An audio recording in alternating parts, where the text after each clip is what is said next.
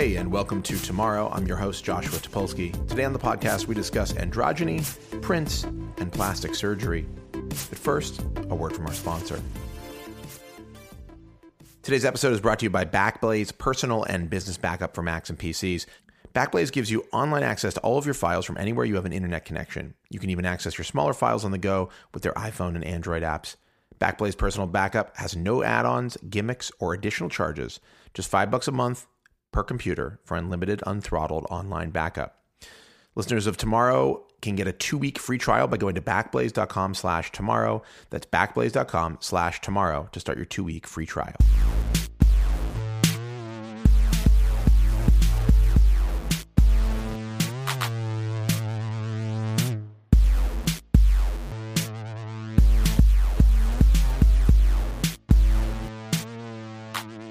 My guest today is a writer, a music critic, a musician, and so far as I can tell, generally very lovely.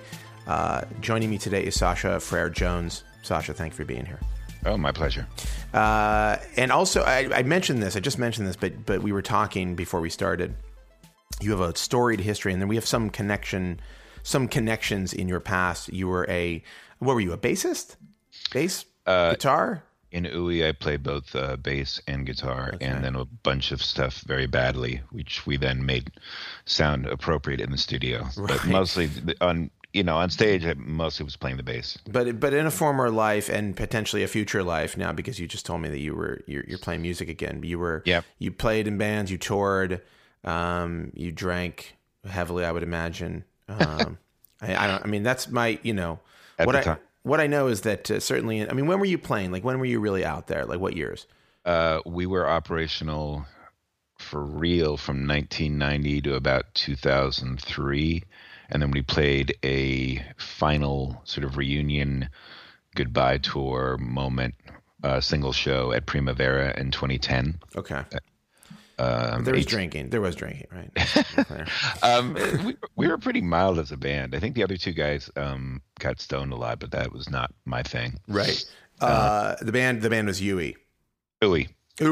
UI though, right? Terrible name. Very bad. I love the name. No, I love the name. It's a proper name. Like, it's capital U, lowercase I. Nobody ever rendered it that way. Everyone said UI instead of saying Uwe. Yeah. What is it? Is there meaning? Sorry, is that a word? It has sort of a this refers to somebody we were talking about. It goes in orders of trivialness to like super seriousness. But it began. I was in a band called Dolores first in college when I was a little kid. And that was the first band I had that had two bass players in it. Uwe had two bass players as well. This is like 86. And the drummer, Dave Reed, and I were very fond of David Lee Roth's Spanish language version of Yankee Rose. And in the beginning of it, he's like saying something to a woman and speaking Spanish and saying like, dame un beso. And like catcalling her, kind of, it's kind of gross, right? And then he says, for no reason, he does this kind of harpo routine with Eddie Van Halen or whoever the guitar player, Steve Vai, I guess, right? Yeah, I was gonna say Satriani or one of those guys. Yeah. I don't know who his replacement Halen guy was, but he yeah. he just goes ooh-wee.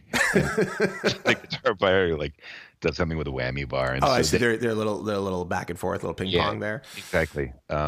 Volley. And so Dave and I would often, the way that annoying young men in a band will have, those stupid things you do in a band that are really childish, like we would just say we all the time. Uh-huh. And so when Dolores broke up and I was forming Uwe, and it had one member of Dolores in it, Alex Wright was the other bass player. He left after a year or two to go to school. Dave was like, oh, you got to call the band Uwe. And I was like, well, what is that? And then I thought, well, there was a play that I loved called The Resistible Rise of Arturo Uwe. It's basically about Hitler. It's a Brecht play. Hmm. And then one of my favorite bands, Liquid Liquid, in the middle of Liquid Liquid are the letters UI twice. Yes. And I was like, Uwe, okay, we'll call it that. And I thought it was very elegant. I like the way you rationalized it. You had all these points of... These are all real reasons because, I mean, it started with this dumb sound. And then I was like, well, how would I spell that? And I wrote. Oh, you hadn't considered this was that you had to consider how you spell it. I see. Yeah. And then I wrote it down, and I was like, "That's such a short, weird-looking word," but I kind of like that. And now I had no idea that nobody would ever pronounce it correctly, although John Peel did, which was like the high point of my entire life. That's huge. Yeah, it was very huge. And he played almost. We not only did a session for him, he played basically every track on every record we ever made. So the fact that I've never made any money from music is offset by the fact that Peel played us, which is like kind of worth it. Yeah, I mean, it really is basically worth it. If I made a record that John Peel liked, like, I'm good. Yeah, I mean, that's a fairly cool claim to fame. And I think in music, actually, most musicians don't get rich. Most musicians aren't, don't retire on their music money. I remember, like, when I produced and when I made stuff, I definitely had, I look back and I go, yeah, but you know what? It was pretty cool. Like, I had a song that was in the top 40 in the UK for 1 week. It was number 29. Whoa. And people have actually heard records that you've worked on. People have heard records, but those people were high on ecstasy and cocaine. So what their remembrance of it is anybody's guess. This is like song. In like 2000. What's that? What song was it? The song is called Pistol Whip. Under the artist named Joshua Ryan. It is a 9-minute trance epic. I'm going to shock you here. I don't know that. Yeah. Okay. I'm not surprised. But at any rate, I look back and I'm like, yeah, by the way, I did make a little bit of money off that record. Like, but mostly it's like just cool to be able to say, hey, this happened, and like Pete Tong, not that Pete Tong is John Peel by any measure. Okay. But, it's like, oh yeah, fucked up. Pete Tong was playing it. So that's cool. At any rate, cool. But back to you. So, so besides your storied and rich career you had in music, I think most people probably at this point know you as a music critic and a journalist. You, wrote for the New Yorker, you were a staffer at the New Yorker. You did a stint at Genius, which maybe we will or won't talk about, and then you're at the LA Times now, correct? And I mean, that's my entrance to your world.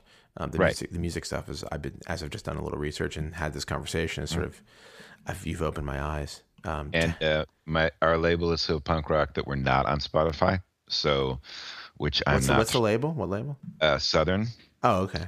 A very interesting label with an amazing history, but it's the one moment, and I love them. The one moment I've been upset with them is their rejection of Spotify, because, as you just pointed out, we didn't make any money selling records. So the fact that we wouldn't make any money on Spotify doesn't bother me. I would rather have people hear our music. Right? Why not just put a time, like a gate around it, and say, oh, new stuff we're not going to release for a year or whatever, and then old stuff we're going to put on there because it's not. I mean, how much are they selling a bunch of your old records? No, nobody buys their records. Right. I would. Well, can you describe? Now that we've talked about it, we haven't even gotten into what the things I thought we were going to talk about yet. But now that we've talked about it, I'm curious. How would you describe your sound? I've never heard the band, so okay. Give me a taste of if you had to tell somebody. Two bass. I always do a bad job of this even after 25 years. It was two bass players and a drummer. I mean, we basically played. So you just played Big Bottom is all you played. Exactly. Right? It's funny. Nobody's made that joke in a long time. Really? Well, here I am. I'm here at your service. Thank you. It's actually really simple music, but every time I describe it, it gets more eggheady sounding, but it's basically funk without any singing and some weird instrumentation, but all the songs are fairly repetitive, pattern-based, and like pretty catchy. I mean, it's not very challenging music. Is it crowdy?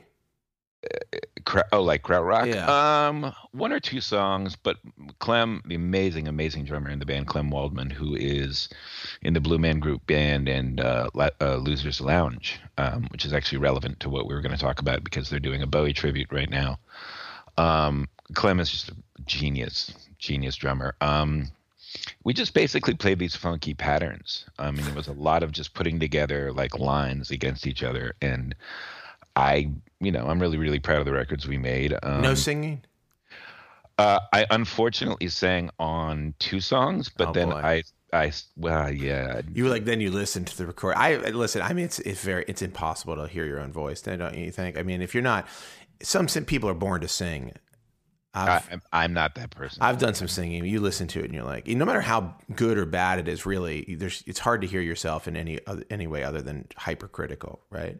Yeah, I was smart enough to only do it on, I think, 2 tracks. Yeah. How many records did you put out? Either 5 or 6. I don't really. Full length albums. Full lengths, I guess. 1, 2. Where could I find what are the tracks? I want to go after this. I want to listen. Maybe we'll intersperse some of your singing in the edit. No, don't. I'll find them. Don't worry, I'll find them. We don't have to belabor the point. Okay, so the album that everyone out there should buy though is called Lifelike. That's the one that I will. That's the money back guarantee record. I like them all, but that one, there's your 1997. Boom. Is that how much it is? Really, 1997? That's the year. That's the year. I was gonna say $20. No wonder nobody's buying these things. They used to charge like $15 or $20 for an album, though. That's the amazing thing. The great CD scam. There was an amazing quote I never got to use from Lyor Cohen, who I interviewed him for a piece that didn't come together, but I was at his very very fancy house on Park Avenue, I guess, or Fifth Avenue. I don't know. One of those places like you never go, but you know. He had this beautiful townhouse, still does, and he has this amazing voice that I'm not going to try to imitate because I also don't want him to kill me, but he has that feeling like he might, you know, but he's very friendly. I'm sure he's had people killed, no question. You get the feeling like, you know, he's Lyor Cohen, you know, and he's 95 feet tall. Right. Is he very tall? I didn't know that, actually. He's really tall. And, you know, he has a great take on people have written entire books about, you know, what happened with CDs and the whole industry. But he was like, he said it all in one sentence. He said, CDs made dumb people think they were smart. You see this house, it's stupid money. It's CD money. And I was like, oh, okay. I wish we had sold some of them. You wish you had CD money. I think we all do. Yeah. I only ever made money. Interesting. What was his reasoning? Sorry, what was his reasoning? Is it that it just was cool to have a bunch of CDs? Or just the technology seemed cool or what? The very simple fact of the insane price markup. Oh, that's it. So it was just like, you know, the biggest scam ever pulled off by anybody, which also, you know, gives the lie to the rational actor, you know, theory of economics, which is there was a thing that was a perfectly good technology that sounded great. It was affordable. And then mostly because of Philips, but also all the labels got together and they're like, hey, here's a new machine you have to buy. It doesn't sound very good. And the thing that used to be $7 is now going to be $20. And everyone said, great. Can we buy more of these things than we were buying before? And so all the thing that you're talking about is vinyl. Well, first it was vinyl, and then which sounded good and was cheap, right? But then we decided we all wanted to hear and buy these terrible fucking CDs for $20. What happened about cassettes? They don't fit into the picture at all. I don't know. I don't remember how much of the market share they ever took up. I mean, I guess at a moment in the 80s, they were probably kind of big. But well, yeah, I think what happened. I mean, I think the Walkman was a big deal, right? I mean, the problem with vinyl is you can't take it in the car. You can't take it on a walk. And we started to get this with the Walkman, the advent of the Walkman. I think we started to go like, yeah, why can't I be listening to music all the time? I mean, you could actually go back and start blaming. I feel like you can start with blaming Sony for the Walkman, and then you can continue blaming Philips for. Is Philips the who invented the CD? They invented that little the technology. The technology that reads right. If I'm not mistaken, someone out there can fact check me. I'm sure that's right. That sounds right to me. It's either Philips or Sony. It's one of the two. I think Philips sounds right to me. I think they developed that the little laser, the eye that reads the CD. Yeah, I think that's them. For a long time, I think they owned that patent. Maybe they don't anymore. But CDs also. But I mean, I think I'm about to defend CDs. Okay. I think the markup obviously is crazy, but CDs were inevitable, and certainly. I mean, it could be argued, but CDs, you know, cassettes versus CDs, easier to deal with, easier to store. They probably actually sound better. And it just makes more sense. It also gave way to, right, I mean, CD-ROMs and, you know, massive storage for computers. So right. Those two are kind of hand in hand. I mean, it's like high information in a small package. Of course, the markups was crazy. But like everything in the 80s and I feel like 80s and 90s is really what we're talking about as the sweet spot where. But I think the same thing is true of like magazines. You know, you hear people talk about Time magazine in the 80s and 90s. And it's like champagne was flowing every day, and they have crazy expense accounts, and you know there were 4 million subscribers to Time magazine, like at its peak, which is nothing when you think about like the way you know BuzzFeed has 200 million monthly uniques or something, and you're like the scale is all fucked up. Like what does this mean? How could they be, you know, going out for like 3 martini lunches every day? Time magazine, it's just a different world, right? But there were a lot of people getting dumb money then. Yeah, I mean, apparently the LA Times, I can't confirm this, when they were in their high money phase, and I think in the 90s, I've heard, this is all hearsay, but I think it's true. There was a room apparently that had multiple Picassos hanging in it. Like apparently the money was just insane at a certain point. Yeah, think about, no wonder all these old people are so pissed off about you know, I mean, I'm pissed off and I'm not that old, but I mean, there's reasons to be pissed off. But think about how it feels if you were Time in the heyday. You're a journalist at Time or an editor at Time or whoever, one of the biz people, or at the LA Times, and you have a room full of fucking Picassos. And now, you know, you're like, hey, is there a banner ad? Can we get some banner ads on this page? Or I don't know what kind of conversations they're having, but they're definitely talking about banner ads. I think it helped becoming a journalist, being a musician first, because the idea of making money from anything is kind of weird to me. So yes, I had the same reaction when I started writing. It was like, seemed so crazy to me that I was getting paid on a regular basis.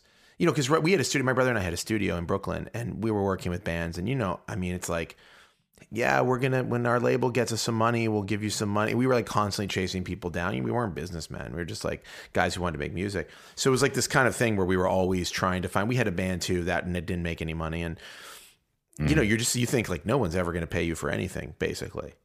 No, I mean, there are two moments where I should have, well, I guess I did pay attention. And also I always had a day job and I didn't expect to make money through music. So I mean, I was like sort of an office drone, and then I did copywriting, and then the music writing thing was this kind of beautiful accident. But in the middle of all that, I made a solo guitar record, which I swear to God, the thing itself probably sold maybe 500 copies at most. It was on a Belgian label. It was some very sad guitar music I wrote after my dad died, and a cable company out here in California licensed it for a commercial. And I didn't really even understand what was happening. And then they sent me the biggest check I had ever seen in my life. Yeah. And I was like, wait a minute, I didn't do anything. And then we went on a 6-week tour of America with a Stereo Lab, who we made a record with. And I thought, boy, this is going to be like the bee's knees. And it was grueling. And like, there's that drive from fucking Lawrence to Denver. That's like 15 hours. So you have to drive after the gig is over and you don't sleep. And anyway, right. I came home and I remember walking into I remember really clearly. I walked into the house back on Broadway. I was still married at that point. And so Deborah was like, how much did you guys make? And I just pulled the cash out of my pocket because the whole thing goes down in cash. Right. And I count it and I said, so yeah, we made $1,000 in 6 weeks. Oh God. And she looked at me and she said, that doesn't sound right. And I'm like, yeah, this doesn't sound right. Well, it's because how many people were on tour? Like 8. How many people did you have? Oh, it was just the 3 of us. We had just 3. Okay, that's not bad. Well, that's really bad then. That's bad, Bonnie. Why is somebody not coming? Hold on. Somebody's not. I was excited. Hold on. Yeah. Great, thank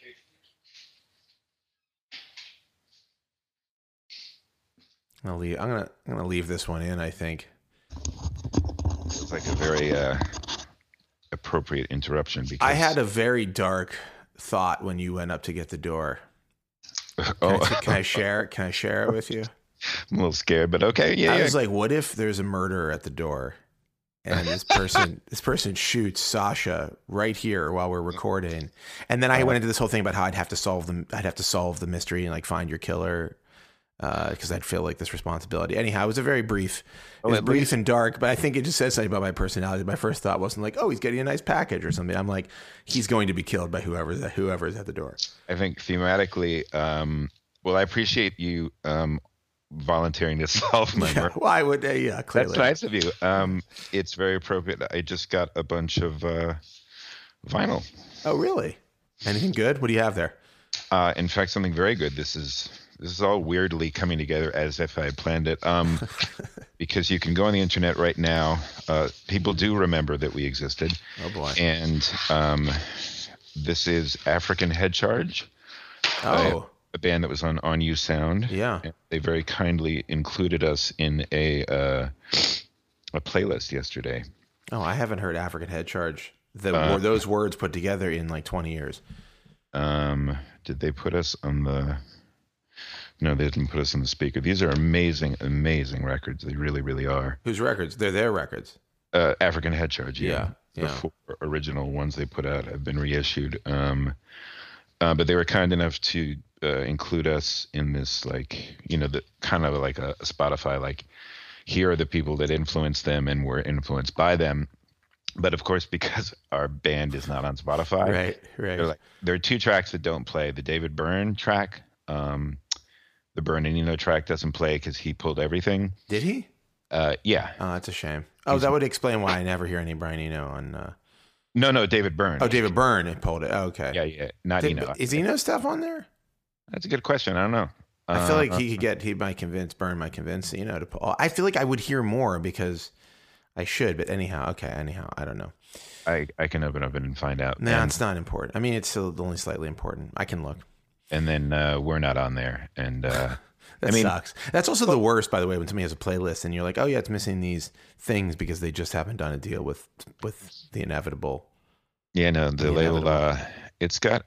it seems to have some Eno. Okay. It seems to have some really bad Eno records. Does it have the good ones? Yeah, I don't know. What do you consider the good ones? I'm curious. Well, you know, the ones from the 70s. Taking Tiger Mountain and everything up through the, you know, the. I love all four of the ambient records. Yeah.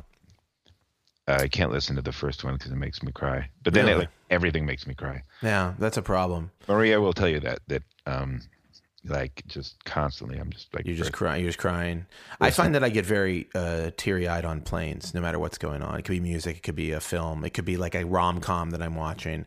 Something about the altitude definitely fucks with me. I think I'm also usually on a plane in like the middle. I think I've talked about this before on the podcast.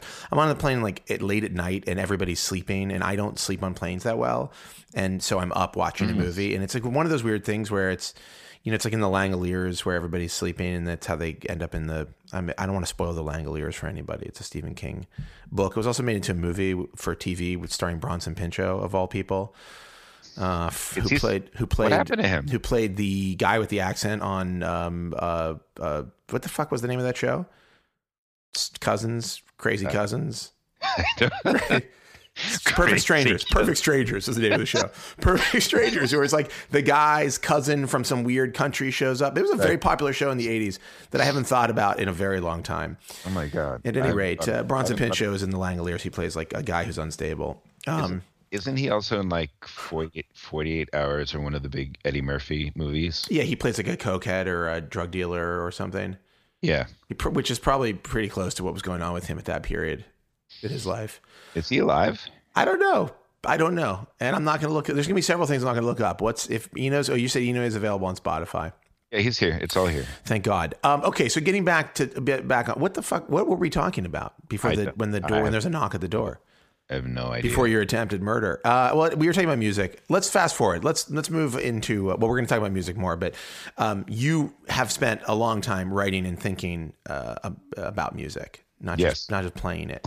And as I said before, I think a lot of people know you through that. There's obviously been, you know, in the last few months, this month has been kind of a dark month for music. David Bowie died. I'm going to also say Glenn Frey died. We can talk about that. because I could love, I don't know if you've written about it or talked about it at all, but I feel like there's a strange thing where I saw somebody wrote, they wrote, you know, why are we mourning David Bowie, mocking Glenn Frey? And I was like, are people mocking Glenn Frey? Because that seems fucked up, you know? Like, yeah. The thing about Glenn Frey that's interesting is, I mean, you can't celebrate or mock anybody's death. Like, that's not cool. But, you know, you kind of reap what you sow. The Eagles won. They won the money game. They've sold so many records and made so much money from music. Like everything we were talking about before about not making money. Okay, they made the money, but they really lost the love game. And I mean, they're pretty famously, Frey and Henley are like well known to be incredibly unpleasant people. Right. And like the way that Art Garfunkel. I mean, I hope I don't get sued for saying this stuff, but. I don't think it's, you will. Like, you know, don't worry, nobody will ever hear it. It's true. And, you know, like, was it Henley or Frey saying stuff about, you know, I think it's Henley who keeps saying stuff about, like, Kanye. Like, these guys like Crosby and they're also mad at Kanye. Everyone's always so mad at Kanye. But, like, they say this douchey stuff in public. I think that's jealousy is what you're hearing if they're mad at Kanye. Yeah, probably. And they're, like, lawsuits, it seems like. So they, you know... People like Joe Walsh, he's apparently a nice guy, but yeah.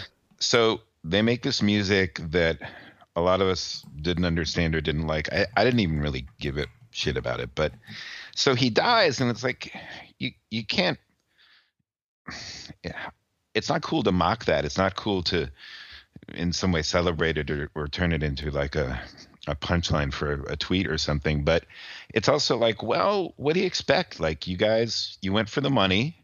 You made the kind of lifestyle, like Margaritaville music. What do you want? Like you can't get everything. You got all the money. They have all the money in the world. Like, right. They were selling. Records. They don't also get to have the respect, is what you're saying. Yeah, and then you get the money. Well, you can get the money and the respect, but it's very difficult. I mean, Bowie was not a poor dude.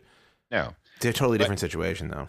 But you know, bad. I mean, really bad time for Glenn Frey to die because.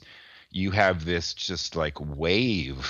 It almost feels like 9/11 when everyone in New York all of a sudden was nice to each other, which was a really, and I don't mean that. It was a very, very specific thing to me. We lived very close to the World Trade Center and I watched it with my son, you know, intense for everybody.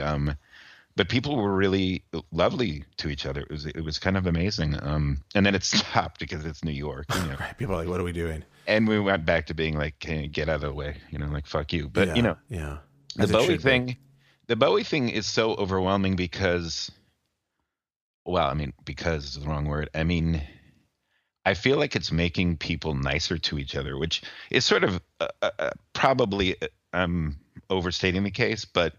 There is so much love for this guy, and the more you look into him, the more you love him. And like when Lou Reed died, Lou was a huge thing for me. Like Lou was like my guy. He taught me. The only person I've ever transcribed, you know, all their lyrics is Lou Reed. Favorite record? Of Lou Reed's. Oh, me? I don't have one. I mean, probably a Velvet's record, probably the third one. Really, Street Hassle for me. Frankly, it's a good one. I mean, it's a great record. I kind of love all of them. I even love the weird bad ones. Yeah. Metal Machine Music. I love that, but I mean that it doesn't. I mean, next to some of the other stuff I listen to now, like it doesn't sound. Lulu. Come on, man. All right. Anyhow, getting back to Bowie. Lulu. I have an interesting story about Lulu. I went to the. There was a party. Actually, I have a couple of funny Lou stories. I won't tell all of them. I maybe won't tell any of them. But anyway, the Lulu premiere was really cute because it was at a gallery, and I think Schnabel was there, and they started to play the record, which I think is beautifully engineered, as weird as it is. I think it sounds amazing. And they were playing it, and they start playing it, and Lou, you know, he was intense about audio, super intense about audio and audio quality. And they're playing it really fucking loud for about 30 seconds. And then Julian Schnabel runs into the back room, and then they turn it way down, and everyone just starts drinking wine. And it's like every other thing that's ever happened in New York.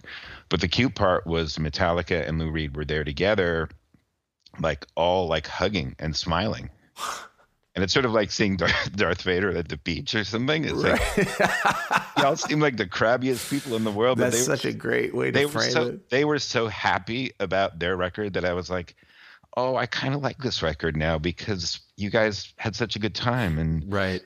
I mean, I'm never going to play this record, but God bless you for. But good on you for doing it. It's being happy about it. Being this famous, but also like you went out and did something really weird. And like you're not afraid of being disliked. So good for you guys. Right. Well, that's one way to look at it. That's something I value in people is like we are not afraid of being disliked for this thing. That's it's a magnanimous way to look at it. It's like, you know. I think that's.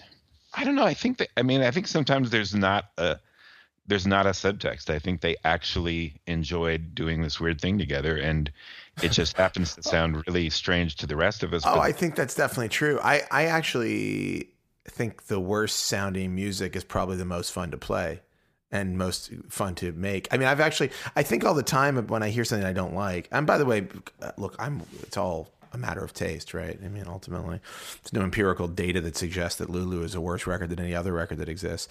But I think it's better than a lot. Right, it definitely is. I mean, I'm just saying it's like it is down to what is your preference. But I mean, until Lou starts doing his thing, the guitars sound amazing. But I just think I hear bad music, and I'm like, but it must be so fun. So much fun to play this and do this because it sounds like the people who are really into it, even if I don't know, you know, look, there's music that's more fun to play than it is to hear, I think, and a lot of times like probably that, like that. What was that band, Carolina Rainbow? You remember them? No, not at all. Can you describe them to me? Weird. Oh, I'm getting their name is even longer than that. It's like Carolina or Banana Rainbow Scramble, and they would like hand design every copy of their record. It came with like pieces of paper and paint and stuff, and they were just a crazy like psychedelic weirdo San Francisco band. It was around the same time of an amazing band, Thinking Fellers Union Local 282 is the full name, but you know, Thinking Fellers, who I saw a bunch in their early 90s and were absolutely stunning. They often played all in dresses, some of them women, some were men, but they all wear dresses. Forward thinking. They were so good live. But Carolina Rainbow was in their orbit. And you know the band that's like friends with the great band, but they're no good. Mm-hmm. So I would buy these records at Other Music or wherever, and Kim's, and I'd be like, man, this is gonna be sick. This is gonna be intense. And they were just terrible. They were just terrible. But you would buy the record site? I mean, you would buy them having not heard them. It's interesting. Well, I only did it a couple of times because then I was like, okay, I love you guys for existing, but you're not the Thinking Fellers, and like this is just bad music. But it sounded like they were probably having a great time. Like I used to. I mean, it's funny just going like. Sorry, that sounds pretty good to me. Actually, that sounds like that might be better than what. Pretty irritating. I remember what is the email newsletter that used to come out? Was it Amoeba or somebody would send? It wasn't Amoeba. It was somebody else. Aquarius. Used to send this newsletter, was it once a week or once? Yeah, I think so. Once a week. And it would be like new releases, then it'd be some weird shit and reissues. And I bought so many records based on the descriptions of the records. Oh, yeah. And I was like, yeah, this sounds amazing. But to think about now, like in our world that we live in, the idea that like sight unseen or sound unheard, you would say, I'm going to pay $14 or $15 for that. I bought this record, David Pritchard, Nocturnal Earthworm Stew. Do you know the record? It's a crazy like experimental thing. I think he was a Canadian dude. Did you just make up a string of words? No, that's an actual record. Look it up. David Pritchard, Nocturnal Earthworm Stew. And by the way, if I made that up, then you know I've had a whole chunk of my existence has been messed with. It's a cool record. It's really weird, but I bought it on the suggestion of the Aquarius write-up. But just to think about it, that would never happen. That doesn't happen now. Nobody does that. Unless you're a huge fan. You're like, oh, yeah, I love this band. I'm going to buy whatever they do. Or, oh, I like this person. I like every project they're involved in. I mean, if you're a real hardcore music fan, you probably still do it. But people just don't think like that anymore. Like, you would never do that. No, I don't. I mean, I went and got some vinyl this weekend, but I got reissues by This Heat. Oh yeah, music I love. a guy we actually encountered in our life as Uwe. We almost did a thing with Charles Hayward, and I don't know why we didn't. He came to a gig of ours in London, and he had his backpack. He wore it on the front of him. And that was one of the most adorable things I've seen. That's advanced. Well, no, it looked terrible, but I was like, I love that you don't mind going out in public like that. That's cool. I mean, I was actually going to ask you when you were talking about playing, and I remember my brother, who's in a band called Tan Lines now. He was in a band called Storm and Stress and Don Caballero. Shout out to your brother. Yeah, shout out to my brother Eric. But I remember him talking about the percentage of like people who showed up in backpacks to their shows, like in the early 2000s, and it was like kind of a thing. Like people would come in backpacks, like really? Guys. There'd be guys with backpacks. That was like a thing. Isn't that where backpack rap came from? Backpack rappers was kind of like born out of that culture of like dudes with backpacks at shows. I could be wrong, but I have to admit, although like.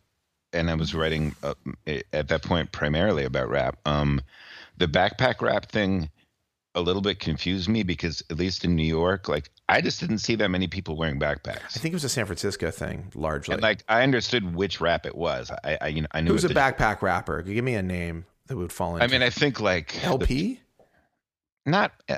L's not really. No, not exactly. I mean, he's in the world though. In that world, but like Jurassic 5, Dilated Peoples, that kind of stuff. I think that's prime, like anything on Fondulum. Is that okay? Well, and anyhow, we can explore that. But okay, let's do this. Actually, I do want to get to Bowie, and I want to talk about a couple other things. So let's take a quick break. Right. Take a quick break, and then we'll be back, and we'll talk about more weird, obscure shit.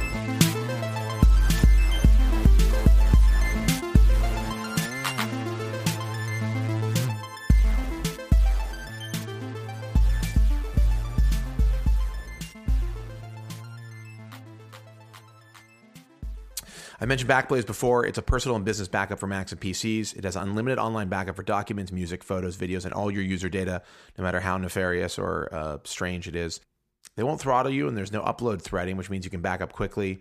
They've backed up over 200 petabytes of data. Over 10 billion files have been restored, and they've got iPhone and Android apps to access all of your smaller files on the go.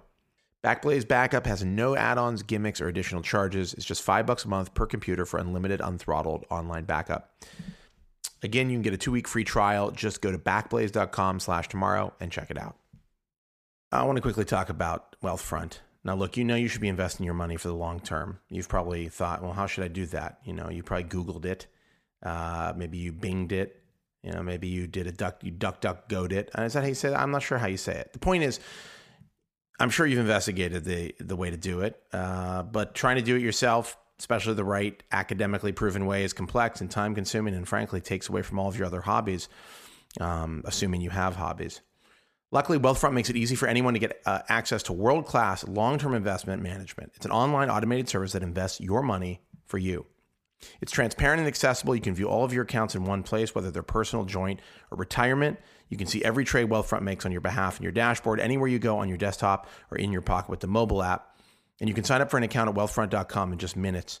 And it goes right to work monitoring your portfolios around the clock and taking action as soon as an opportunity arises, which I think we can both agree you will not do. With Wealthfront, you pay less than $5 a month to invest a $30,000 account, and you don't have to have much to get started. You can open an account with as little as $500. Tens of thousands of people across the country have already signed up. In fact, Wealthfront manages over $2.6 billion in client assets, and it's grown over 20 times in the past 2 years. So go to wealthfront.com/tomorrow to see your free personalized investment portfolio. You'll see the customized allocation they recommend for your profile. And just for tomorrow listeners, if you sign up to invest, Wealthfront will manage your first $15,000 entirely free of charge for life. That means in addition to never paying commissions or any hidden fees, you also won't pay any management fees to have that first $15,000 invested. Claim your offer today at wealthfront.com/tomorrow. For compliance purposes, I have to tell you that Wealthfront Incorporated is an SEC-registered investment advisor. Brokerage services are offered through Wealthfront Brokerage Corporation, member FINRA, and SIPC. This is not a solicitation to buy or sell securities. Investing in securities involves risk, and there is the possibility of losing money. Past performance is no guarantee of future results. Please visit wealthfront.com to read their full disclosure.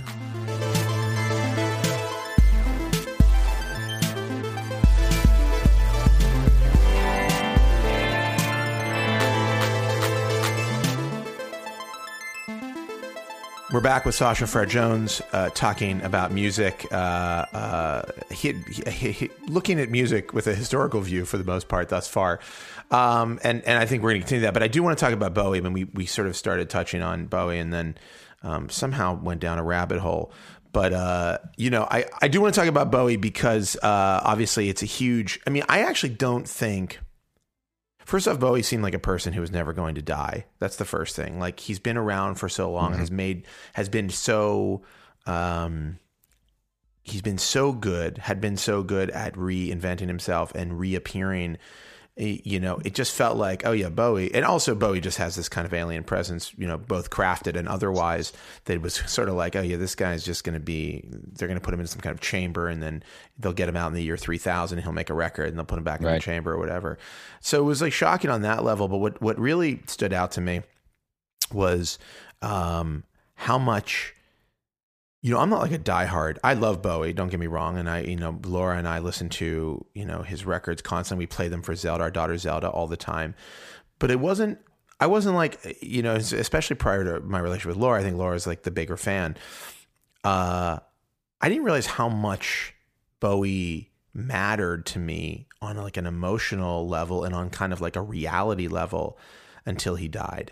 You know, it was sort of like much more shocking and upsetting and like hard to understand and believe than I thought it would be. And I don't really know what to attribute that to, but do you feel like that's been a common reaction to it? Cause I feel like it was like, I was sucker punched. Yeah, I would, I'm going to say like the same words you said in a different order.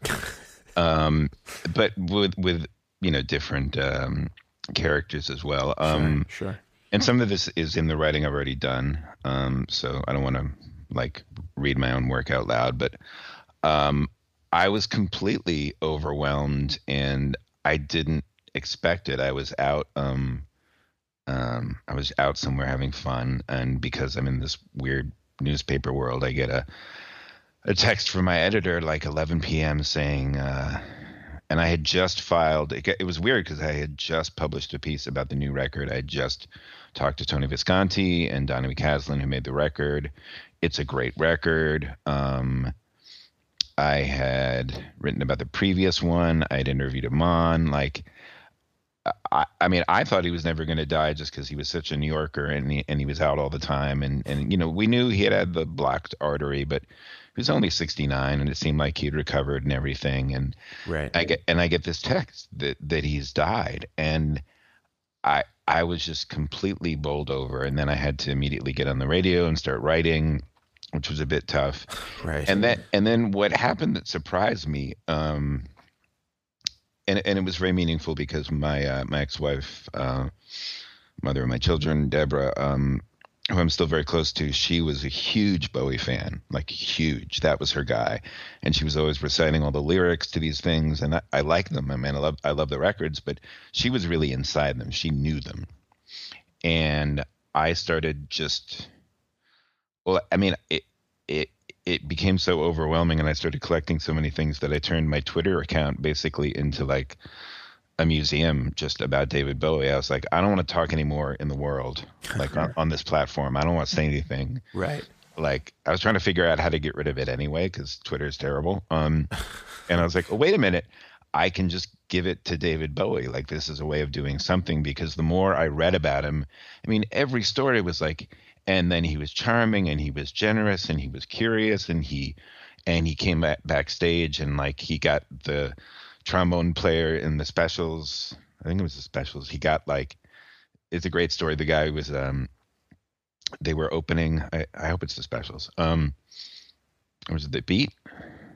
It was some kind of ska band. I'll edit in the correct. I'll just dub in of just try to do your voice and dub it in later. Yeah. Dub it in really badly. Like there I was in London. And anyway, and he didn't know who David Bowie was, so, and they were opening for Bowie, and he comes in and he says like, hey, you know, everything all right? And the whole band's like, oh my God, it's David Bowie. But this guy doesn't know. He's like older from Jamaica, and he's like, yo, where's the red stripe? We were promised red stripe. And they're like, oh my God, don't snitch, David Bowie. He's and, like, and, get us the beer, where the beer is. And Bowie's like, hang on. And he comes back with like a big thing of Red Stripe. And he's like, there you go. Oh, my God. They're all like, you so know, like every story is like that. It's like, he's the biggest star in the world, and he's like, "Hey, do you want to jump on my bus? You know, yeah. Can I get the sandwich? You want something?" There's a story that was just published. I mean, I guess Rolling Stone did a special issue. I haven't seen it yet, but there's a story. Trent Reznor did a story about how basically Bowie like helped him get sober. Yeah, that's a good one. And I'd heard that a friend of mine, you know, through the grapevine, somebody said, "Oh, did you ever hear? You know, like I know Trent's thing." And I was like, yeah, no, I didn't know if that was like a public thing, and maybe it wasn't until this point. But it's just kind of incredible. You just get the impression of a guy who was just really gentle and genuine and nice. And like, it wasn't, I mean, you do hear every time like somebody really famous and important dies, you do get the occasional like, oh yeah, he flipped a table at this dinner, or he was like, you know, he yelled at somebody or whatever. It's like, it hasn't been a story like that about David Bowie. You get the impression that those stories don't exist. Sort of what I meant about like Lou dying. It's like, look, I will always love that music, but, you know, basically all you can find about Lou are terrible stories. And one of the funny things I posted in this goofy, like Twitter thing there, that's just about Bowie, is there's an interview with, who was it? That guy, pardon me, Bill Boggs, and it's from the 80s. It's around the Blue Mask, and David Bowie, I'm sorry, Lou Reed actually says, yeah, I don't think that English people should play rock. Like he actually says, he says it with a completely straight face. He's not even trying to be funny. Right.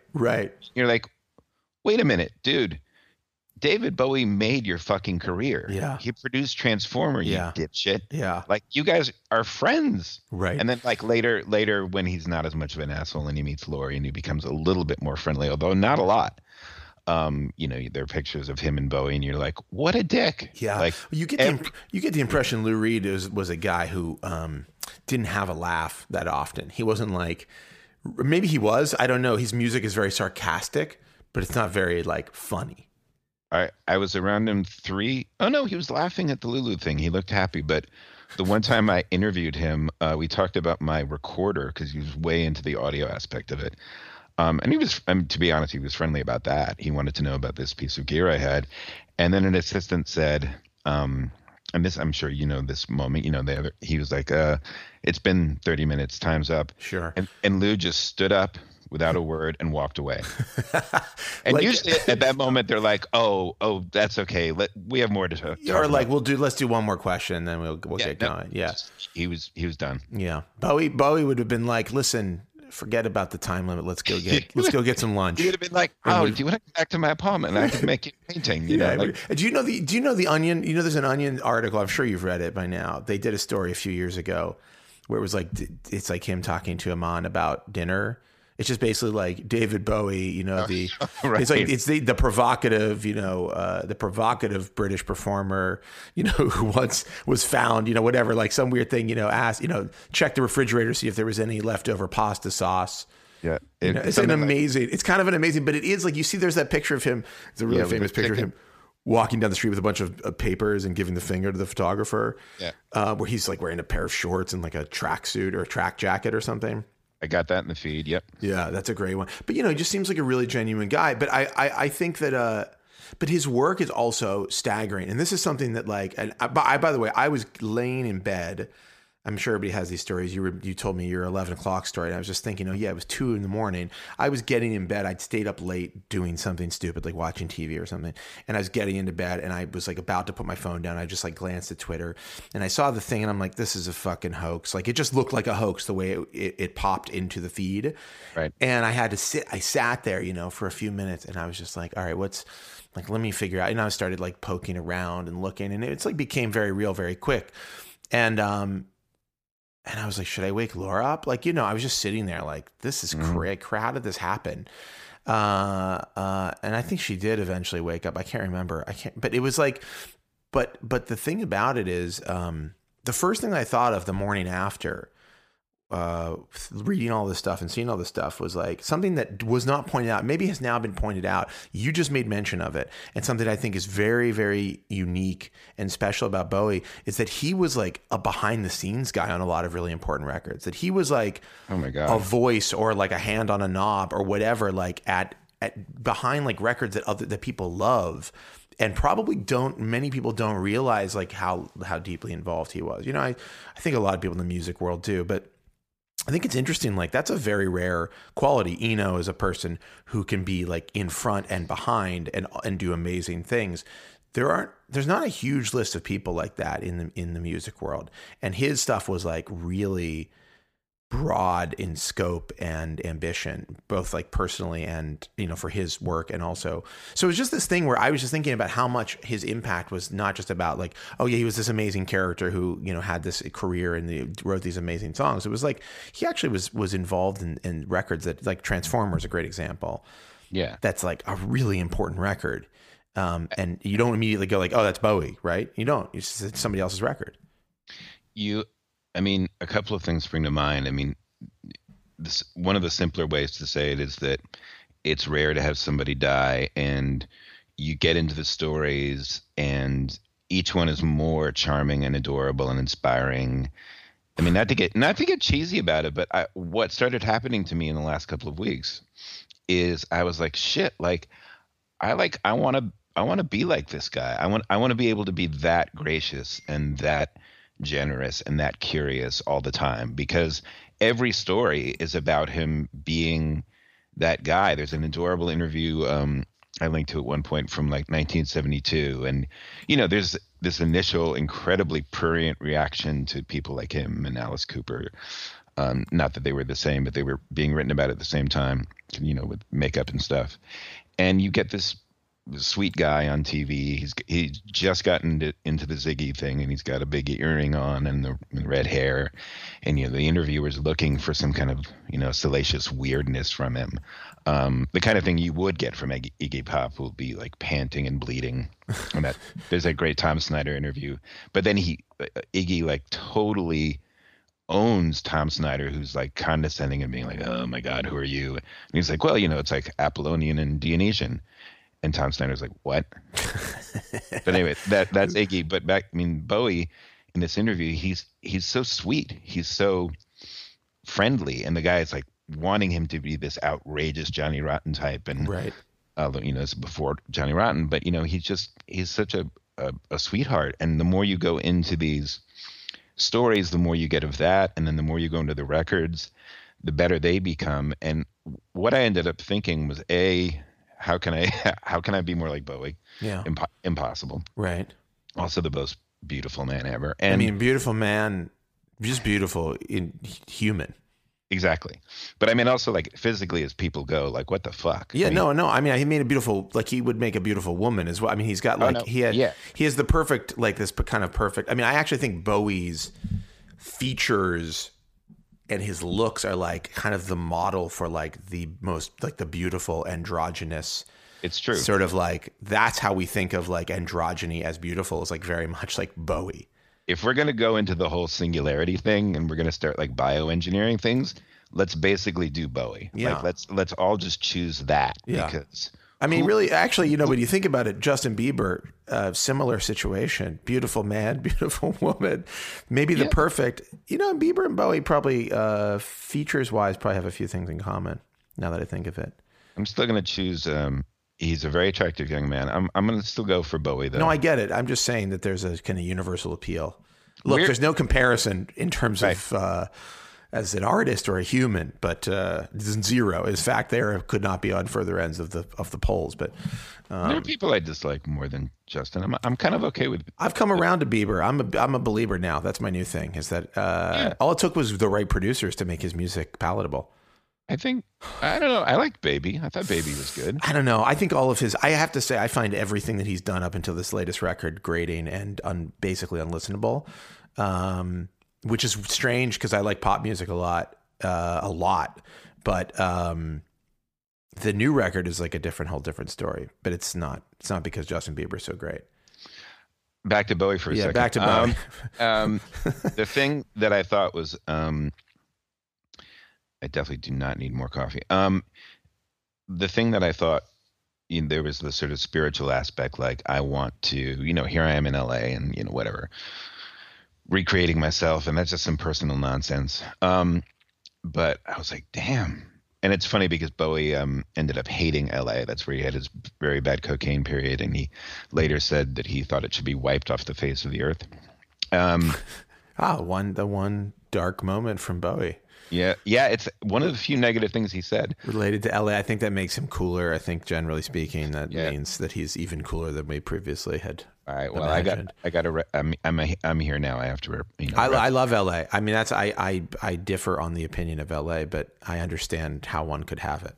Maybe 1975 LA did need to be wiped off the map. Who knows? It probably did. But then when I started playing, and this is the barroom game that gets ugly, especially with dudes, but like you get into the Dylan Beatles thing, but I started thinking about his career, which is essentially 50 years. Okay. It's a long career, and he ends on these two very good records. And in fact, if the next day had been produced a little bit better, I think it would be an amazing piece of work because the songwriting is so good. But like, I think he might be like the guy. If we're going to give it to somebody, like forget all these other. Well, no, I mean, if you have to choose one guy, it's a dumb idea. It's a dumb game. You mean like don't choose one or the other. Choose Bowie. Well, if you had to choose one.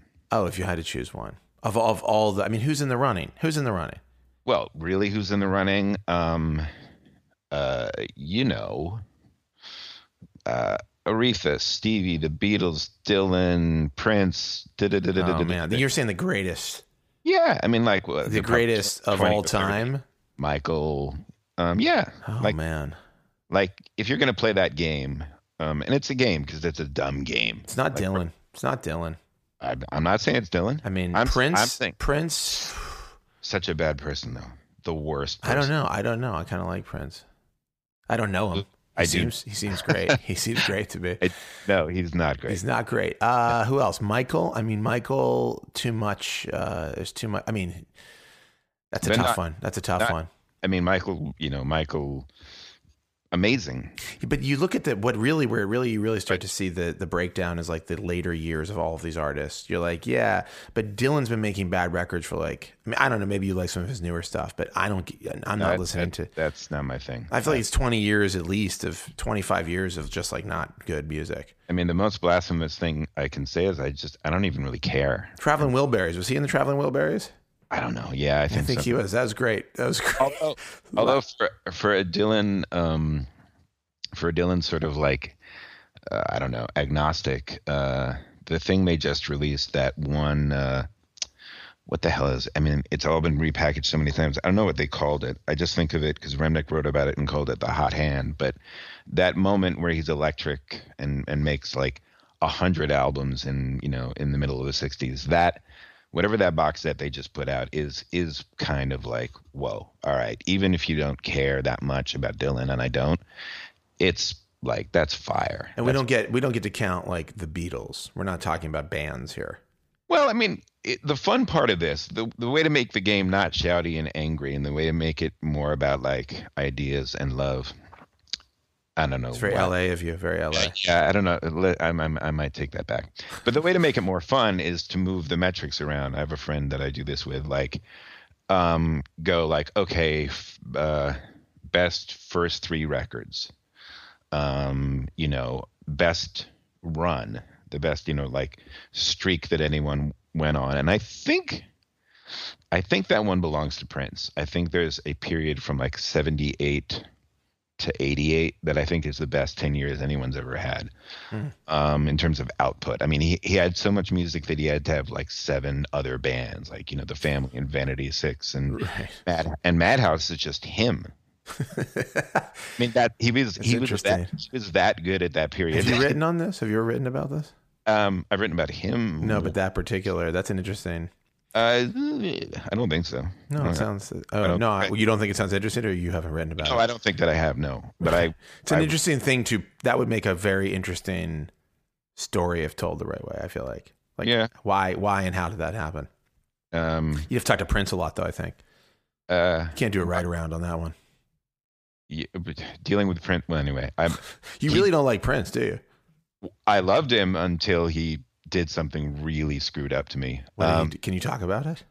I'm actually so afraid of his litigious side that I'm not going to talk about it. Well, God in heaven. Now, okay. It was not cool. Okay. You'll have to tell me after we're done recording. All you have to do is look on the internet and look for the stories. And like, there are literally hundreds of stories of him essentially torturing people. Like actually physically torturing people? No, mentally, but a good one. I don't care at all about Kevin Smith or his movies. No, agreed. Same. I strongly don't care. Exactly. We're on the same page there. Okay, good. Which is a terrible way of just saying we agree. We agree. Yeah, strongly agree. But he has a half-hour-long story, which is very good, and he tells it very well about making an entire movie for Prince. And essentially, the punchline is one of the people in Prince's camp is like, "Yeah, this is never going to come out." And Kevin is like, "What do you mean?" And he's like, "Yeah, there are 20 or 30 videos in the vault. He's just gonna put this in the vault." And he's like, "What? Like live videos?" And they're like, "No, full production costume videos for songs." And then he just doesn't put them out. Wait, he made a movie with Prince? He made like a chunk of a documentary. I think that involved a lot of talking about Christ. Oh boy. And he filmed a bunch with Prince, and then Prince's people were like, "Yeah, we're just taking this, and you're done, and you're not ever releasing it." And there's a great story about I think it's Kim Basinger during Batman. He was trying to flirt with her, and because he won't talk to people, this is the thing about him. He gets people to talk to people for him because he won't. Sure. Still a thing that he does. That's a dream to me. Three times it happened to me. You've made it when you can have other people speak for you.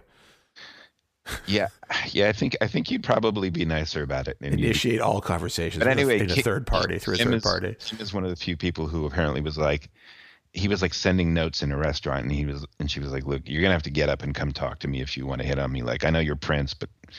And I think maybe he actually did get up, and so I think more people need to say to him like, "Stop being an asshole." Yeah, please. She was like, "Look, I've heard bad dance. I'm not impressed."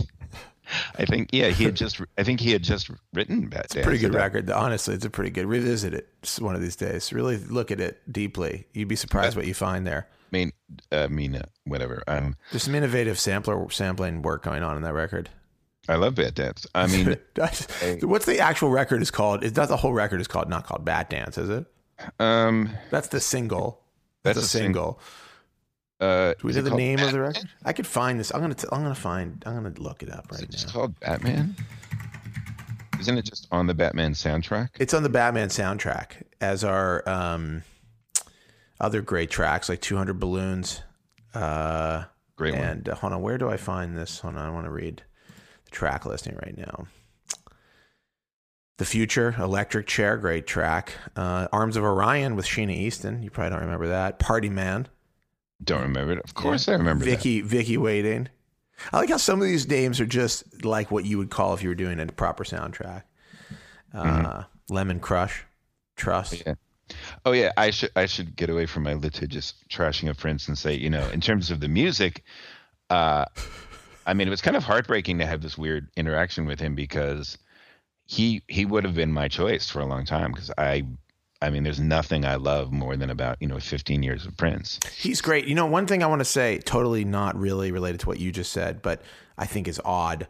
On the Wikipedia entry for the Batman album, it has a photo of the cassette version of the album. It's like the cassette version of the album is inset into like the next to the track listing.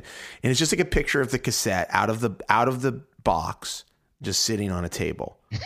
It's just like, I'm trying to understand the significance of like why that's important to point out. Like it was also available on cassette. There was some debate as to whether it really was available. And here's photographic evidence that you could get the motion picture soundtrack for Batman. Here it is. I can tell you on side one, The Future, Electric Chair, The Arms of Orion, Party Man, and Vicky Waiting, all on one side of that. I'm looking at it right now. Checking it out. So anyway, So anyway, it's a good photo, actually, as far as and getting back to our conversation about cassettes and CDs. Yeah. But I want to, because we're at some point we're gonna have to wrap. I think we have barely talked about all of the things that we want to talk about. But I want to talk. I want to go to the important things. Well, I want to talk about a couple of broader things, and then I have a couple of just random questions for you. So my first broader question is: I'm getting this weird feeling, and I feel like you would be the foremost expert on. You could answer this question. Okay. I feel something happening in the world of music. I think it's happening. I feel like something happened in me, inside of me, that is like a signal that it's happening elsewhere. Yikes! Is rock about to make a comeback in music?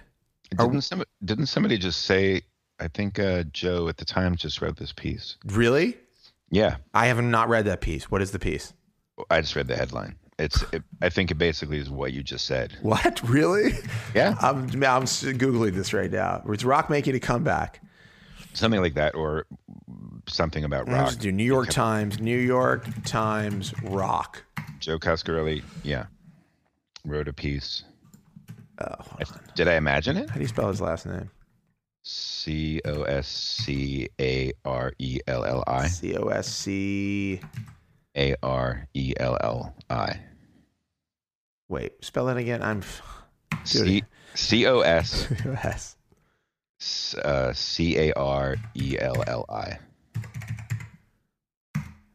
feel like Topolsky's bad. That's a tough one. It's a tough name. I'm not seeing it. Wait a second. Is this right? I'm looking now. Look, I know how to use a computer. I can do this. I'm looking right now. All right. You can look too. I don't care. I mean, I'm not going to stop you. But I think you might have. I think you might have imagined this. I think we're just getting very contentious here. Well, I'm just saying I'm not seeing it. I mean, it's possible that you had a dream. Maybe this is even more evidence. Oh, sorry. I'm able to use the search function. January 24th, 2016. Betting that rock. Oh, here it is. Yeah. Just found it. Just found it. Oh, now you found it. Son of a bitch. Look at this. Yeah.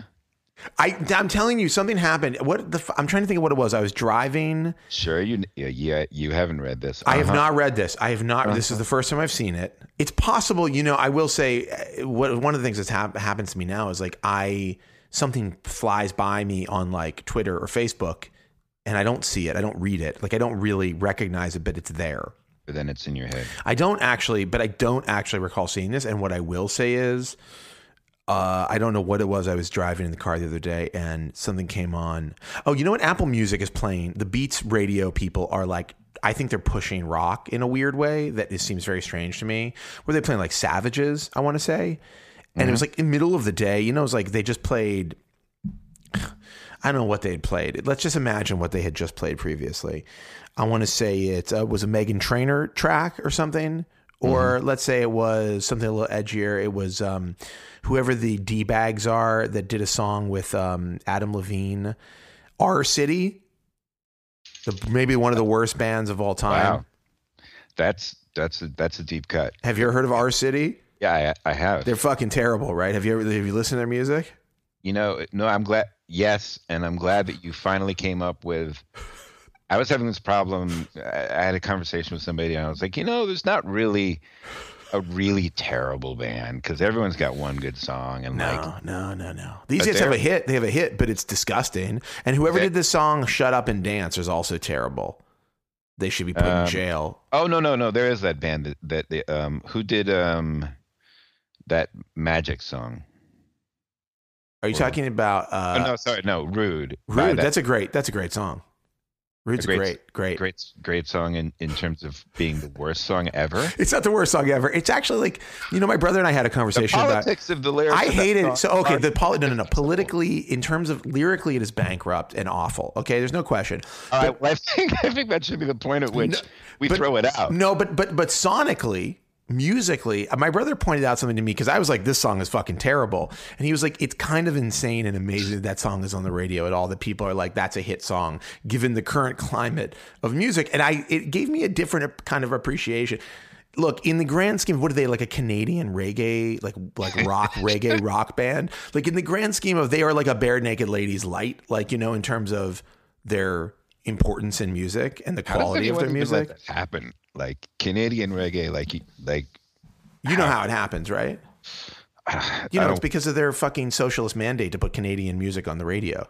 Oh yeah, they do. That's true. They do. Have like, it has to be 40% Canadian or whatever. Yeah, France has that too. France. Somebody should have a band called 40% Canadian, by the way. If you go to France, the radio right now, I can tell you what the radio is. It's going to be three French songs and then Lenny Kravitz, because they love Lenny Kravitz. Well, he's, what's not to love? He's very sexy. So much. Have you seen his furniture line at CB2? Very good stuff. I have. It's glam without being over the top, but and at prices anybody can afford. CB2, not a sponsor of the podcast. He has one amazing record. I don't remember any. I mean, he has got his stuff from the late 90s or early 2000s. When was he popular? I don't even remember. I think the 90s, right? Late 80s, 90s, right? When did he do It Ain't Over Till It's Over? And that's the one they play on French radio literally once an hour. I'm going to do Google Lenny Kravitz right now. See, now this is when we've loosened up now. We spent that first hour. Now the podcast is really taking off.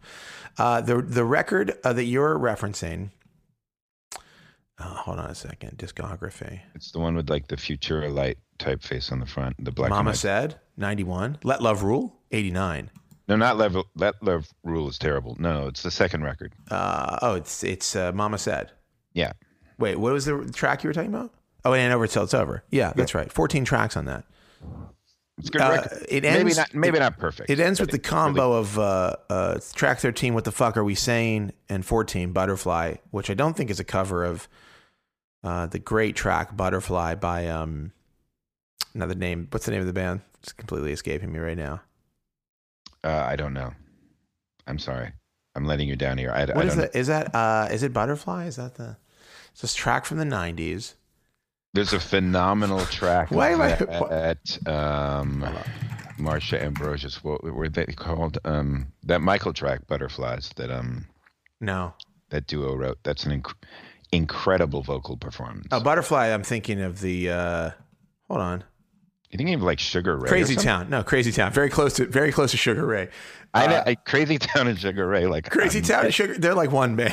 It's like never ever going to be able to tell. And then I'm going to say Smash Mouth, and I'm never going to get it right. That's right. It's all the same.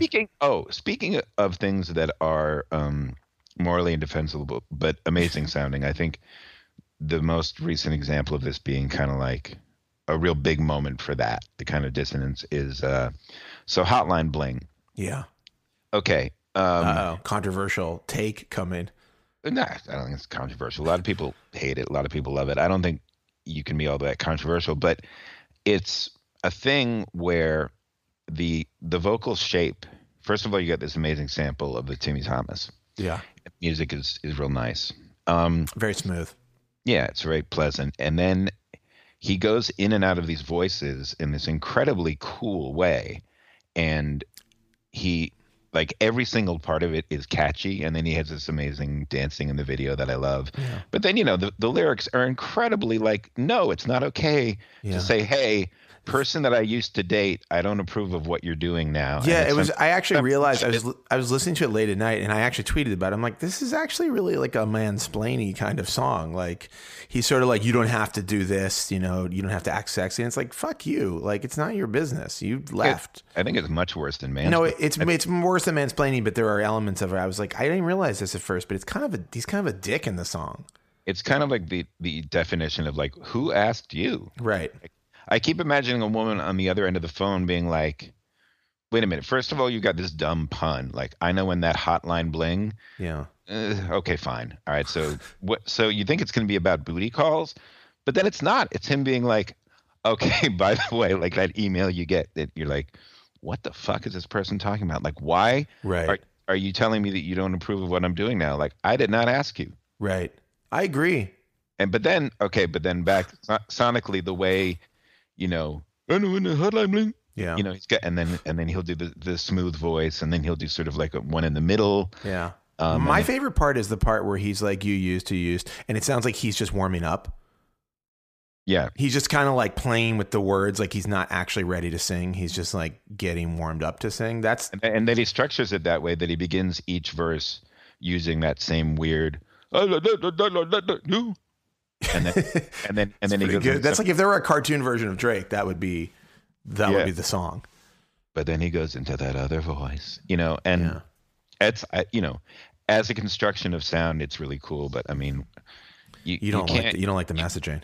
You can't go around saying that stuff to people. You don't like what it says to young ladies out there and trying to make it in the world. Can I say something about Drake? I don't like Drake. I mean, I'm not a big Drake fan. That's probably unpopular to say. I don't really enjoy much of his music. I'm not saying like it just doesn't do anything for me. There's a couple of tracks I'm like, yeah, this is all right. It just like when If You're Reading This Is Too Late came out, my brother was like, dude, this is the fucking so advanced. This is like you know, he was very into it. And I was like, I'm not feeling this. Like, it just isn't doing anything for me. But one thing I'll say about Drake, this song, I will say, steps out of this in many ways based on what you're, you know, the thing that you're talking about, the sort of like misogyny, patriarchy aspect of it. Mm-hmm. He just seems like cool. Just really very cool, like much cooler than most people. Like there's something about him. Somehow he's managed to project into the world. He's like a guy who was on Degrassi, also Canadian, right? Just to be clear. Right. Yeah, it's like a dude who was on Degrassi High, which is not cool, has somehow managed to turn himself into. He just strikes me as an exceptionally cool guy. Like he's the coolest guy in whatever room he's in. And I don't know how that's possible because I don't particularly care for any of his music or like, I don't think he's like a genius artist or whatever. It's like all these cosigns and stuff where I'm just like, yeah, whatever. Like it seems like he's used it as a mechanism to continue seeming cool, but it's working. I could be wrong. I don't know what I think of Drake other than you really should have an opinion. This is your space. I know I should have an opinion. I think I probably at some point ginned up an opinion because I had to have one. I mean, well, let me read your article from 2013. Exactly. I'm sure I said something. Let me see if I can find something. He seemed really, really smart to me. I don't know if he's cool. Like, if he dies, are we going to hear stories about him being generous, or are we going to hear stories about him like, and then like Drake kicked my baby or something? Like Chris Brown, like. How is anyone going to rehabilitate Chris Brown when they have to write a biography of him? I don't know. You wrote about him in 2011 for The New Yorker. I did? About Drake? The Fame Monster. Well, you lead the story with it. I don't know. The hip-hop artist known as Drake has become one of the most interesting stars of the moment and has done it in an unusual way. I could keep going if you want. Does this ring a bell? The whole thing about him. Yeah. Oh, no, I think I remember right. The typical route to pop innovation is to introduce alien or aggressive sounds that provoke people who would otherwise have paid no attention. But Drake's music has become more subtle over time. This is actually perfectly in line with what we're talking about.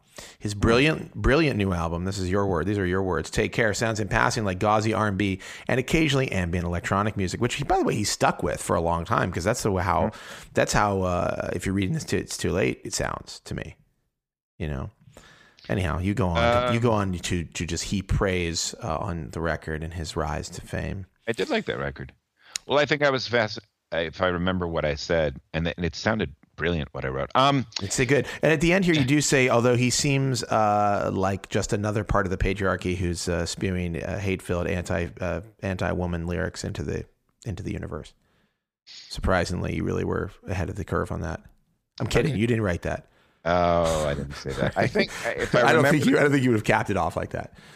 If I remember what I said, and I don't necessarily, I think what is fascinating to me. No, now I remember, and I think this is interesting, and we have to give him credit for this. Is, you know, especially with rappers, like being super sensitive and admitting to screwing things up was just like has never been anybody's lane, and that's his lane. He came up with that. He's like, hey, I'm not exactly like a love man. I'm here to tell you, like, wow, I'm anxious, and like, wow, like I miss you, and I screwed up, and I have all these fears, and I don't think anyone really owns. He's like a rapper with feels. I think he is the feels rapper. Yeah, and he paved the way for other feels rappers. And actually, we're living in the world of all the feels now. I mean, I actually think Justin Bieber's, not that he's a rapper, of course, but his reclaiming of any position of respect or even like attention in pop music is based around the character of a guy with regrets and who's anxious and is, you know, screws up and is just trying to, you know, figure it out like the rest of us. And I think that Drake definitely, I mean, I think you capture that. I think that's true. Although, that's a very modern. Isn't What Do You Mean a little bit creepy? It's a slightly rapey. I think there's parts of it that feel like, is it rapey? But like, also, I think he's dealing with a very confusing situation. Also, I don't think Justin's that smart. So, like, I think he's not great at picking up on the subtlety of the conversation that he's having. You know, I think he may be literally confused about what the person is saying to him. Also, that video is creepy because it's like, hey, I'm going to make kidnapping romantic. It's like, no, like, you're terrified this woman. Like, no. It's cool. He just wanted to... He wanted to use an intense situation to bring them closer together. So a highly manipulated and also very violent and scary situation. But at the end of the day, everybody was just at a party, so it was okay. That was my technique back when I was dating. He could have just said, "Hey, do you want to go to the half pipe with me and we'll have fun?" And instead, he pays for a kidnapping. It's a lot of work. It's a lot of work on everybody's part. Leguizamo's there, you know, he's involved. It seems like more trouble than necessary to get a girl, especially if you're Bieber. I don't feel like. Anyhow, but no, I do think, but I will say, like, what you talk about in 2011 about Drake and what is true about Drake and now true about, and I think maybe this is getting back to the rock thing, is that music has gotten really mellow, like really chill. Like something's happened in the last 2 years in music, and I like it because I'm a guy who actually, like, I like ambient music and I like repetitive music and, like, you know, krautrock. Like if you listen to, like, I mean, my favorite, like, you know, or somebody like Michael Rother, I don't know if you how deep you are on, like, crowdy stuff, but like some of that stuff is like basically smooth. It's like smooth music. I go deep. Hey, you're talking to a guy in one of those bands. Right. So. Okay. So you're familiar with Michael Rother's work. Yes. And his solo work, which is like bordering on comical. It's so smooth. Yeah. But I like that. And music has gotten really smoothed out. Like all of the hard edges have been removed. And like, I think, the stuff that Justin Bieber's been doing, the new Drake stuff. I mean, Hotline Bling is a perfect example. There is still like hyper pop music. There's still like Taylor Swift or whatever, which sounds like, you know, everybody was doing coke when they made the music, but that's like a product of, I think that's like a real like pop product that's sort of dying.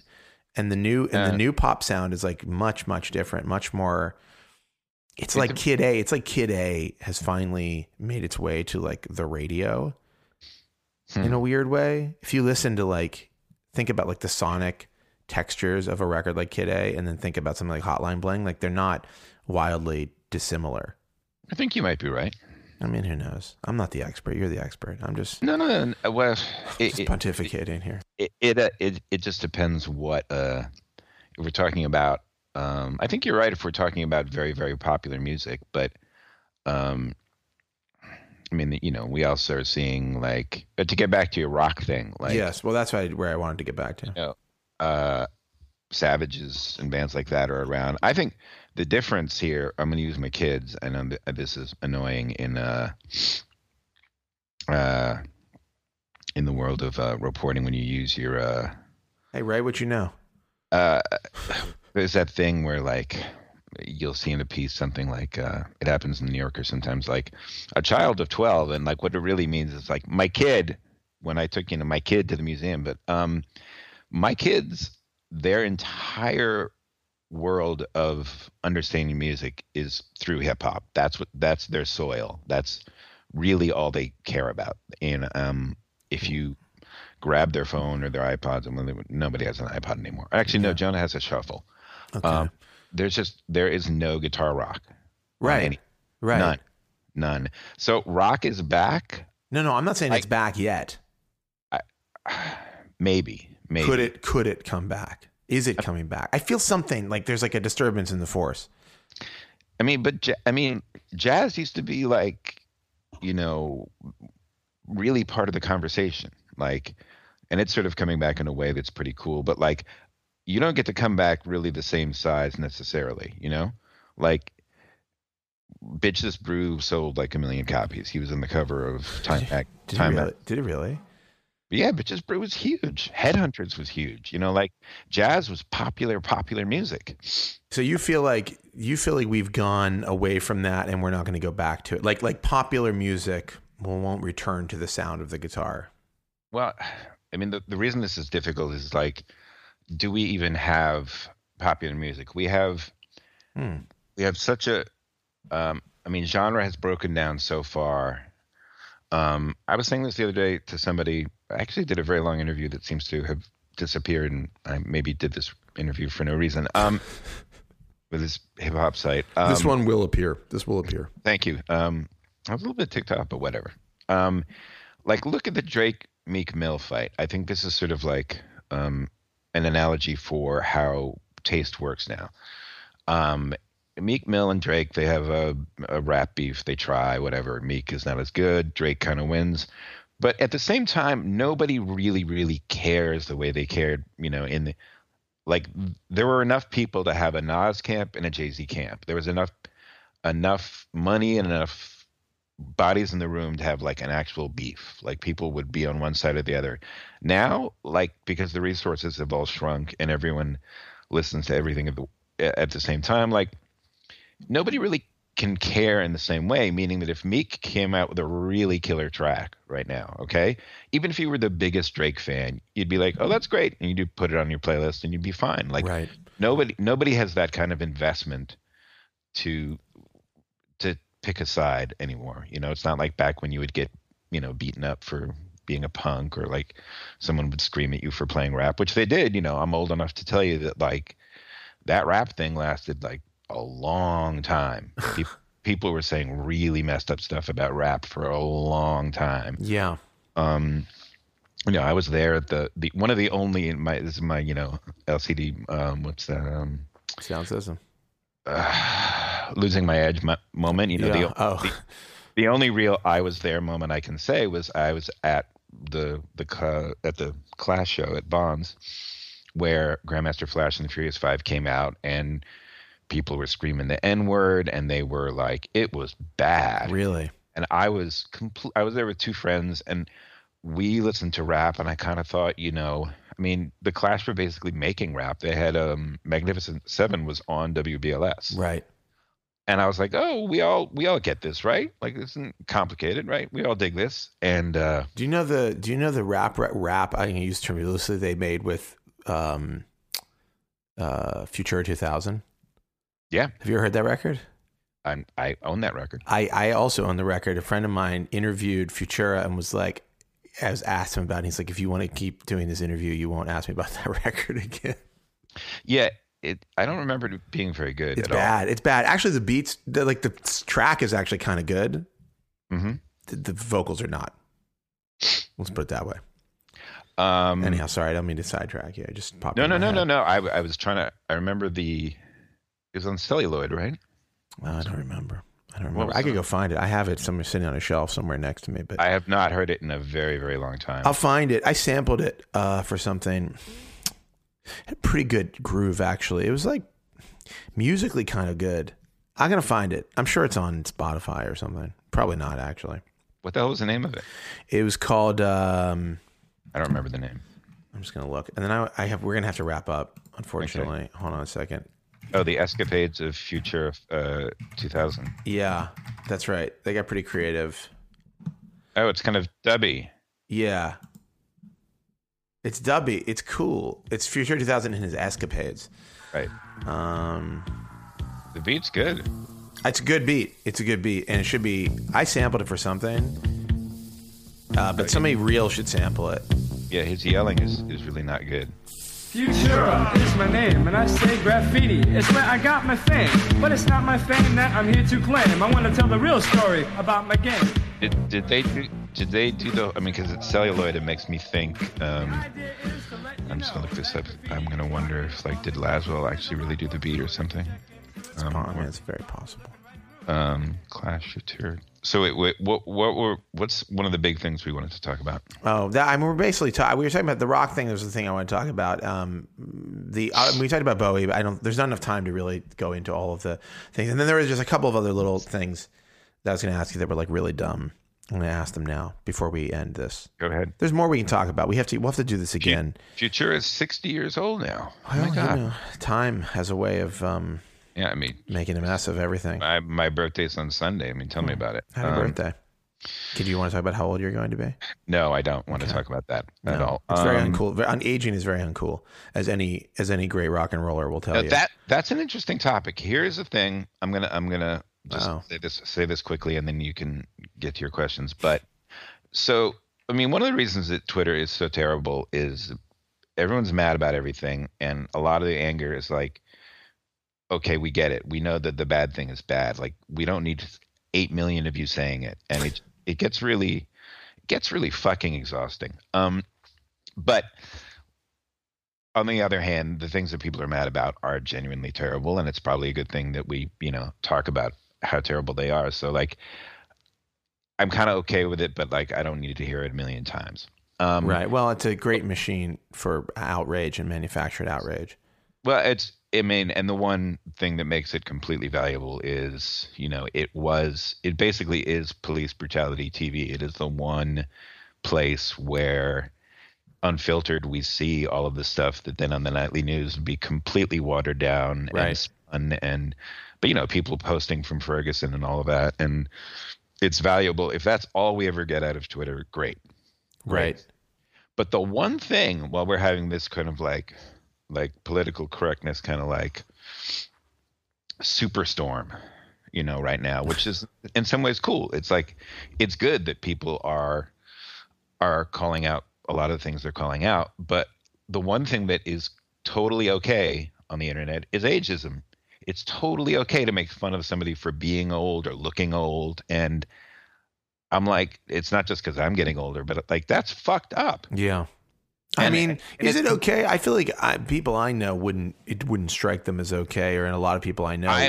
I am constantly shocked at how many times I see somebody being mocked simply for being old, or they'll post a picture and they'll be like, "Oh my God, look what this person looks like," and it's like, "Yeah, they look like they got old. Like you're going to get old too, dipshit." Yeah, and Well, you're living in the land of people who are denying age. I mean, now LA is like a place where age is so forbidden that people look like people. I didn't mean to interrupt you there. No, it's okay.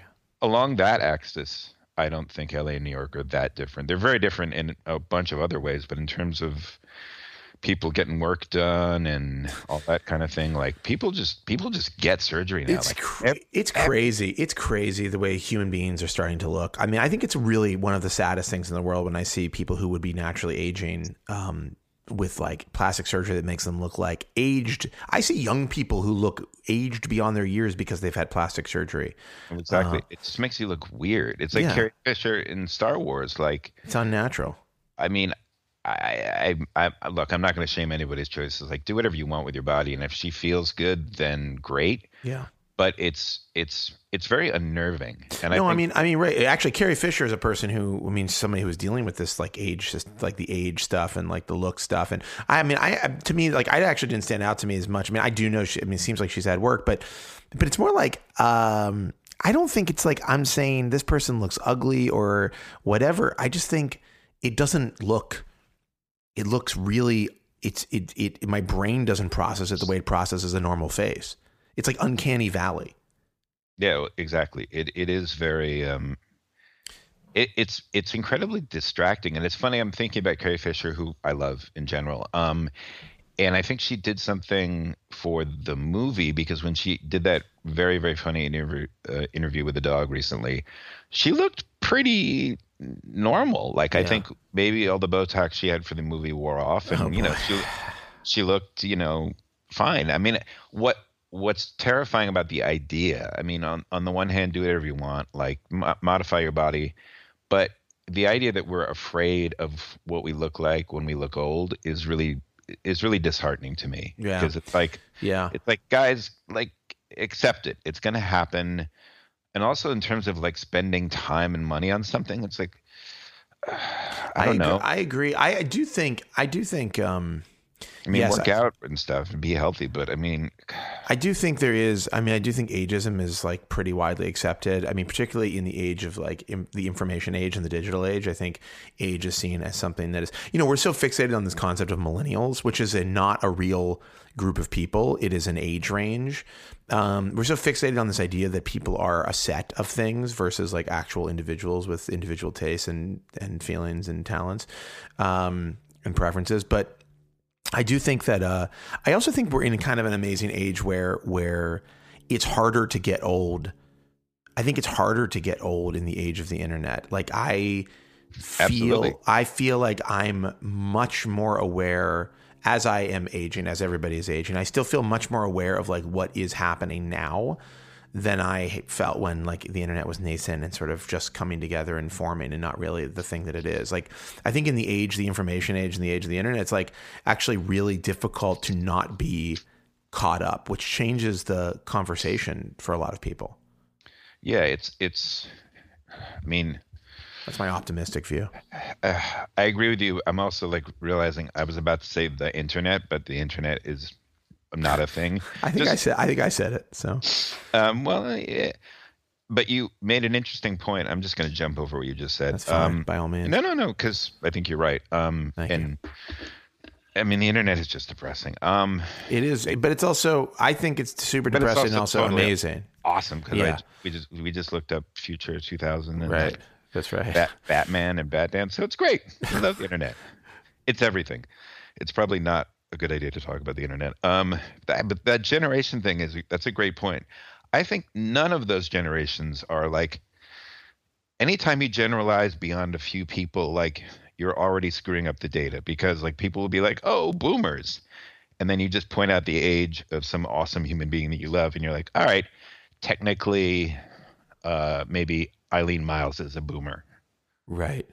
Like, shut up about boomers. The whole thing. I mean, we're just very desirous of classifying people in broad groups because it makes it easier to understand and frankly sell to them. I mean, the reality is like it's mostly driven by the advertising, the world of advertising. I think it also is driven by the philosophical need to believe in change, to believe in progress.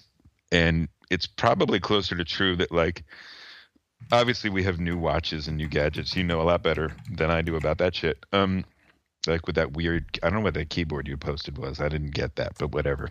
That is a Plank keyboard. It's a 40% keyboard. It's 40% the size of a regular keyboard, and it's hand built by somebody. And why do I care? No one should care. It's only for. It's like. I was telling Laura the other day, I was like, this is like. That sounded hostile. I didn't mean, it did sound very hostile, but it's okay. But it was like, Laura, I make a joke all the time to her because I don't know if you remember on the Keeping Up with the Kardashians, like Bruce Jenner had, his like RC cars and he was always in like his RC planes was always in the garage with his like planes and stuff. And Chris Kardashian would come in and like be kind of a dick to him about it. That's how I feel about my keyboards. I feel like. I'm like this weird hobby. Anyhow, it's not important. But anyhow, what were you saying? Because then we got to really wrap up. We're almost on 2 hours here. Okay. Not to rush you, but I don't want to get stuck on my dumb keyboard drama. What was I saying? I don't know. It was about classifying people. It was about aging. It was about. I think. I mean, the generational thing. I think what. I mean, it comes from a bunch of places, and this is maybe too obvious to say. We all know this, but I mean, people get older. They, you know, all these millennial essays. It's not like I love people in that cohort or have an opinion, but it's like amazing how many people are writing these like crabby essays, and what they really are, you know, like you were saying about people going after Kanye West. It's like the subtext is very obvious. Which is like, I'm getting older and I don't like it and I don't want to die and these people are younger than me. And it's like, yeah, it sucks. You're going to die before them. Right. But like, there's nothing wrong. They're not doing anything wrong. They're not doing anything you didn't do. You were a narcissist too. Right. Of course. I mean, the whole selfie thing, like, give me a break. Like, people weren't narcissistic before. I think that, yeah. And I also think that we have, just have phones. I get looking for the things to be annoyed about with the new generation. But I actually don't think people are that different. And I don't think that I actually, you know, there's this with technology, particularly we've gone through this period where, you know, for a decade, we've had just this explosion of all sorts of new things. And I do think that it's really easy to say things like, you know, after 9/11, people were like, irony is dead, you know, like there's no more irony in the world now. Like comedy is dead. How can you ever laugh again? And it's like, yeah, I think let's give it a little space to figure out if these like bold proclamations about how you, what you think is happening to society actually pan out or not. I'm not saying don't be critical, but I think criticism and critique is very important, but I do think with technology, we're like, things are going to change. They're going to change really dramatically in terms of how we live with the stuff, how we act with the stuff, what the stuff does for us. And I don't mean like, it's just going to get crazier and crazier. I mean, like people are they're better with their things than they were 5 years ago. They're better with their phones and better at using them. And they know more about what they do now. And so when selfies is one of those things where it's like, yeah, it's cool and fun now. And like, everybody's excited about it. But like in a couple of years, it will be a different thing. It won't seem like a big deal and it won't matter. I think we tend to get caught in these moments of like upheaval and go, this is the way the world is now. And it's like, yeah, not really, but not really. No, I think I agree with you. And like the millennial audience, people talk about millennials as having all these like, wow, the millennials, they're so different. And it's like, yeah, but then the millennial, the 22-year-old is like a 25-year-old and like they change. People change, you know, and I just think that they're the same kinds of people that the previous generation were. And yeah, they have phones in their pockets that do a bunch of stuff, but it's not really that dramatic. No, it's not. And look at the idea of something like terrible word, but like the long read. Right. You know, all that we found out is like, yeah, those long, well-reported pieces that people wrote 40 years ago, we still like them. Right. You know, like there's no change. The thing that you loved before, people still love that. And new people will love them also. It's just that it's like, you know, people, it's like actually going back to the Time Magazine conversation. It's like, well, we've been making Time Magazine for 100 years and now people don't want Time Magazine anymore. It's like, yeah, no shit, because you've been making Time Magazine for 100 years. And the generation that exists now doesn't feel that it speaks to them or addresses things that they actually care about in a way that they should or could care about them. And what is real is like, you know, things either adapt or they die. And I think it's like, it's people make the mistake of thinking there's some sort of generational shift in, like I've talked to a lot of people and they're like, well, isn't all we want, you know, isn't it just like people just want to read BuzzFeed now? Like they don't care about other stuff. And it's like, not really, not in my experience. People do care a great deal about really important things if you give it to them in a way that makes sense to them. And if you are speaking to them in a voice that is like their voice. And so, anyhow, this goes into a big, deeper rabbit hole on this stuff. But I do think that we get hung up on these notions that are just, they're so naive and so short-sighted that everything is different now. And actually, like a lot of things are different, but a lot of things are very much the same. And you should be able to recognize the two. Yeah, and in a way to maybe fuse that with the generational idea. I was thinking of being in England at one point, and is a couple years ago, and there was a woman in her 60s who had just gotten an iPhone, and I noticed that she ended up being just as obsessed with her phone as we accuse kids of being. And like, right. I have two kids and they're different, you know, one's 15 and one's 18, and one is much more addicted to his phone than the other one. And so these generalizations all, actually, what are your kids? I make text tones. I cut them for people. So I know who's, that's great. And that actually, that's a little bit creepy. I was talking about that person, and that's his tone. Weird. He's actually been, during our conversation, he's been texting me about some Twitter rant that Kanye is going on. That I what I have, is that what's I happening? Neither of us are paying attention to Jesus it because Christ. we're podcasting and we're not reading the internet right it's now. Terrible. We're missing it all. So we'll be able to look back on this one day and be like, do you remember before we knew about? Like, who knows what we're going to find when we open up the Twitter app. We're like, going to miss, there's like a swish /waves leak, and Kanye's freaking out about it. Who knows? Anything's or, you possible. Know, or it could be like that moment where like you read I'm trying to think what's like the worst tweet ever, like some Iggy Azalea moment or. The woman on the plane going to South Africa. Well, that one turns out to be just like a really badly timed joke. Like that one, but also a bad joke. It's a bad joke, but it, you know, I'm sure you read that John Ronson thing where she was like, yeah, you know, saying something that sounded like, of course, this is the worst thing you would possibly say if you're going to Africa. So in person, it would sound. I'm not trying to defend the joke, but I think there are things. Sounds like you are. I'm kidding. Okay. I just think there are things on Twitter where people have said, like some of that Richard Dawkins stuff, or like Joyce Carol Oates. Yeah. Like what are they doing to themselves? They're like completely destroying their reputation. They keep. They should not be on Twitter, I think, is the answer. Oh my God! That like get off Twitter. And like, and people will tell them, and they get worse, and they get worse. Like, well, it's a talent. It is a somewhat of a modern talent. I don't mean this in an age way, but it is somewhat of a understanding. You would think that somebody like a Dawkins would understand himself through the panopticon of the internet, that it just is the perception, the reality and perception. There is a divide, and you have to know how to like surf the divide, essentially, right. Like between reality and perception. Like I try to be very much myself on the internet, but I think if I were completely myself, people would really dislike me, but they wouldn't understand, because if in person you met me and I made the same joke or had the same opinion, I would present it in a way like you would know where I was coming from, and it would be very clear what we were talking about. The internet does not allow that. And so like knowing the difference between like your reality and the perception of what you're doing is like, you're just incredibly important. I mean, it's a skill that your kids and my kids and people now who've grown up in the age of like the internet, and truly the age of the internet, like the social internet, will have a way of understanding this in the way that we don't. Like this is like why Snapchat exists. This is why things that disappear exist. This is why kids like don't really use Facebook, and if they do, they like go on Facebook and then they delete their account and they come back and then they delete it again. Like they understand. I mean, people who were raised in the last decade, 2 decades, who understand much better those divides, and that, like, you know, it's not ageism, but it is a real thing. I think there's also a thing. I agree with you, so I'll just say I agree. Thank you. Instead of doing what I keep doing, which is just saying your thing in different words. No, it's fine too.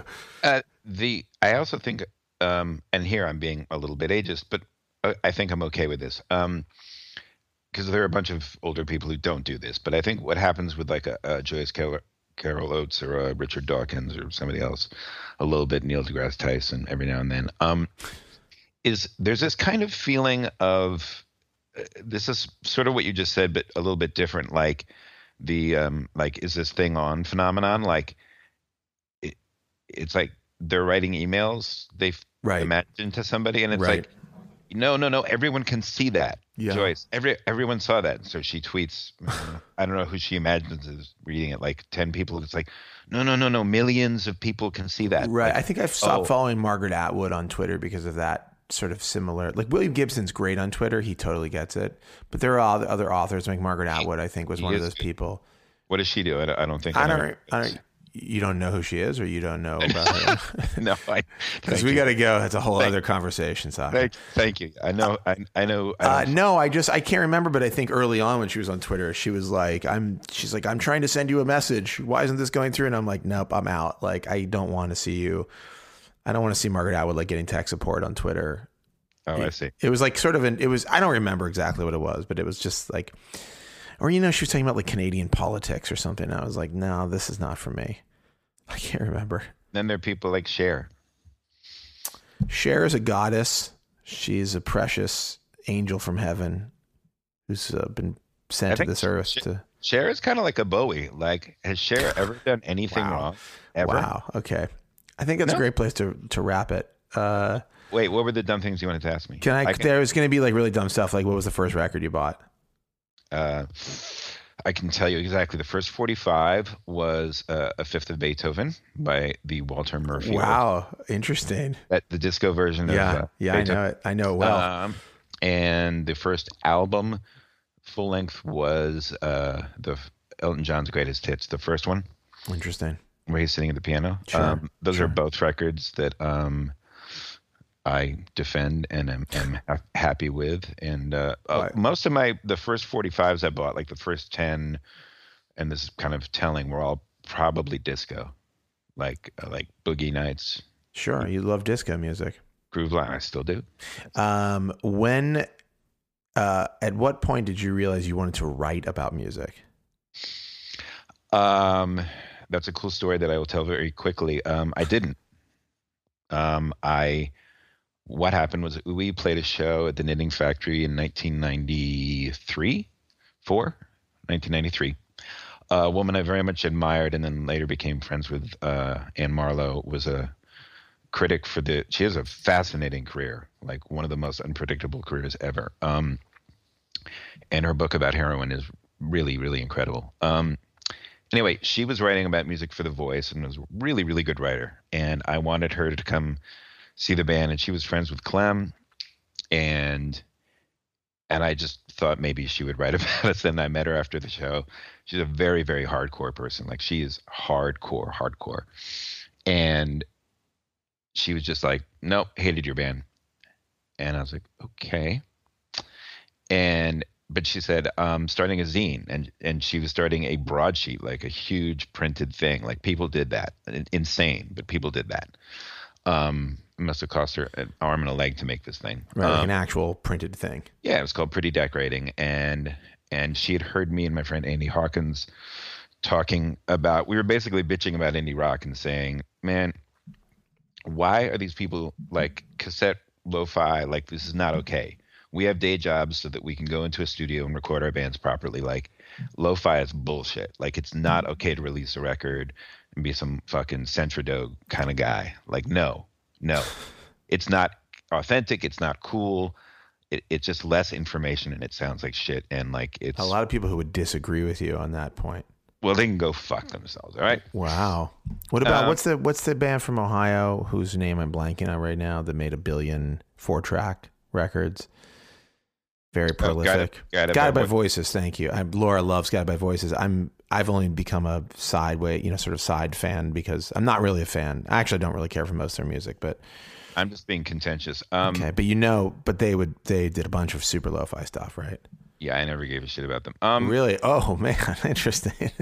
That's a very controversial opinion. We're not going to go into it now, but very controversial. I don't disagree, but let me clarify. Sorry, Laura. I don't want to make Laura mad. And so what happened was, she has this thing called Pretty Decorating, and she's, I believe, is starting it, or maybe has put out one. And she says, so the thing that you and Andy are talking about, this lo-fi thing, and to clarify my position, it's simply that if you're a good band, like recording your good band badly doesn't make it cooler. Like, just record it better and you'll have more information. And if you want at that point filter it and make it sound like a tin can, okay. But like, especially if you're like a decent songwriter, and I like Lou Barlow and I love John Darnielle, I'm like, I want to hear you. Like, I want to hear more of you. Like, right. You're good. It's right. In fact, it doesn't matter to me if your band is bad. I don't care how you record it, but if you're good, I don't want you to just put out a cassette of your record and be like, okay, this is fine. I actually, as an aside to this, I actually prefer recorded music to live music. And I'm sort of like, if I, I sort of value and love and treasure great production. And it's sort of, it's more interesting to me to hear a great band that's been produced, like that's been greatly produced, versus going and hearing, like getting the experience of the live. It never lives up to the production to me. It always sounds like it's lacking. It's like, I feel like what it's meant to be, how it's meant to be done is like you make it in a studio. So obviously I'm a big Eagles fan. Bringing this full circle. Anyhow, so you were talking about... The Long Road is a really cool Sunny record. Yeah. So you were you were talking about this lo-fi stuff. You were ranting about it. Yeah. And then... In fact, that's what she said. She said, that's just like a classic Richard Meltzer rant. I don't even really like Meltzer, and I don't even know if I knew who he was at that point. And, I'm in a band. I'm 26, 27. Yeah. I have no intention of writing about music, but I write the piece for her. And then I wrote a few more pieces for her. And one was... I just eviscerated this Free Kitten show, Free Kitten, which is Kim Gordon and Julie Kafritz. Sure. And I was like, we're supposed to like this, but this is just garbage. And with more words and funnier than that, I hope. I would imagine. I don't know. I don't remember it that well. And Grill Marcus wrote her a note. And so I was like, oh, my God. And he mentioned that he really liked this piece. And I was like, oh, my God. Wow. And then basically what happened is Simon Reynolds wrote something for her about post-rock. And I was like, well, post-rock? And I think he had lumped, as everybody did, lumped Uwe in with this thing. And I wrote back something saying, like, I don't know what's going on over in England. This is back when he lived there. Right. Instead of here in LA. But I was like, you're full of shit, and I don't think this thing even exists, and I don't know what you're talking about. The British are always looking to compartmentalize and classify and name. And I love Simon, but I have to say that the bunch of groups he was trying to defend, like Disco Inferno and I don't know who else, were really terrible. Sorry. I mean, they just were. Right. And I certainly didn't want to be classed with them. And then Ann Powers of The Voice said, no, here's a mind blower. Okay, zines. The Village Voice was having an entire pullout about post-rock. And she said, hey, would you write about your band for this? And so I wrote about basically I was like, there is no post-rock. I don't know what it is, but, you know, I'm in a band. That's what we do. And then from there, people just kept asking me to write stuff. And I was in a band, and I just thought, okay, on the side, I do this thing, and I get a little bit of money. But I had a day job and stuff. And then that went on for about, 10 years. And then, but the band, the kids were getting older and the band was winding down because I wanted to be at home, and I didn't really like touring very much. I mean, I love playing live, but like, I'd like to have a club next to my house. Sure. Like, who wouldn't? Well, I can actually think of lots of reasons why you hate touring. And then it all obviously changes when Remnant calls, and I'm like, oh, like a job, like, whoa. Yeah. Because I hadn't had an office job. I mean, I mostly was like a guy in a band. And so at the age of 37, pretty old, like I go into this fancy building and they give me an office and I have this job, which is, how most people think of me. But like at 37, you've done a bunch of stuff already. Right. And right. So what was the demand like from the job? Was it like produce a thing for every issue, or was it less strict than that? I'd written him a letter, but he didn't acknowledge this for a very long time. About a year before, I had written him a letter saying, like, gosh, you have a great magazine.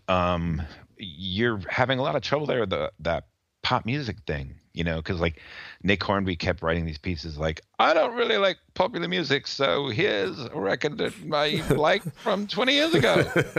And I'm like, right. You can't do that. Like, you can't imagine like a war reporter being like, wow, Syria. Okay, I'm more like a Boer War, Spanish Civil War kind of guy. So like, I'm not going to cover this. Sorry, like you have to engage the moment if you're going to write about popular music. Right. It's just, we've been talking about Bieber and Drake. Like, it's just interesting. Whether or not I like it is kind of like, who cares? Interesting, weird stuff happens. Like a guy from Canada who used to be on a goofy show ends up in a James Turrell installation. Like, that's weird. That's like, that's right. Really interesting. It doesn't matter if it's good or bad. Anyway, and what he said, Renwick said, okay, write 6 pieces and we'll see how it goes. And this was on my own. It was on my birthday in 2004. And after the third one, I got an email from somebody, because people were basically like, what the fuck? There's popular music in The New Yorker? What is this shit? Like, what's going on? But I mean, they were being nice about it, but they were also like, it was almost like, are you sure you guys should be doing that? And I mean, of course I felt like that too. I kept being like, they're going to kick me out any second. Like, what am I doing here? And so I emailed them, and I'm like, look, I was terrified. I was like, these people are interviewing me and they want to know like what my title is. And he said, why don't you call yourself the Pop Critic? We'd like that. And that's sort of how he hired me. And I was like, that's amazing. Blew my mind. That's incredible. And then like an idiot 10 years later, I quit. Then you abandoned him like an asshole. So, lesson learned. And now you're in LA. So I think he actually did call me an asshole. It was an affectionate phone call. Really, I'm sure. Well, listen, 10 years is a long time to do any one thing. I mean, you're talking to a guy who was at Bloomberg for 1 year. So that's when people all close on this at one people are, you know, they still say to me, like, what in the world did you, why did you quit? Like, it's such a great magazine. And I say, like, look, it's not about it not being a great magazine. It's just like doing anything for too long is just a bad idea. Right. It's like you calcify and it's just bad for your brain. No, I agree. Got to keep moving. And so, and I think it's some level, I'm sure Remnick would probably agree, but I just thought, like, I'm just going to be this guy in the corner who does this same column all the time. And I'm going to get bad at it. I'm going to repeat myself. I probably already have. And like, yeah, I got to keep moving or I'm going to just, like a shark, got to keep going. Well, I think that's a good place to leave it, actually. Sharks keep moving. Guys, sharks keep moving or they die.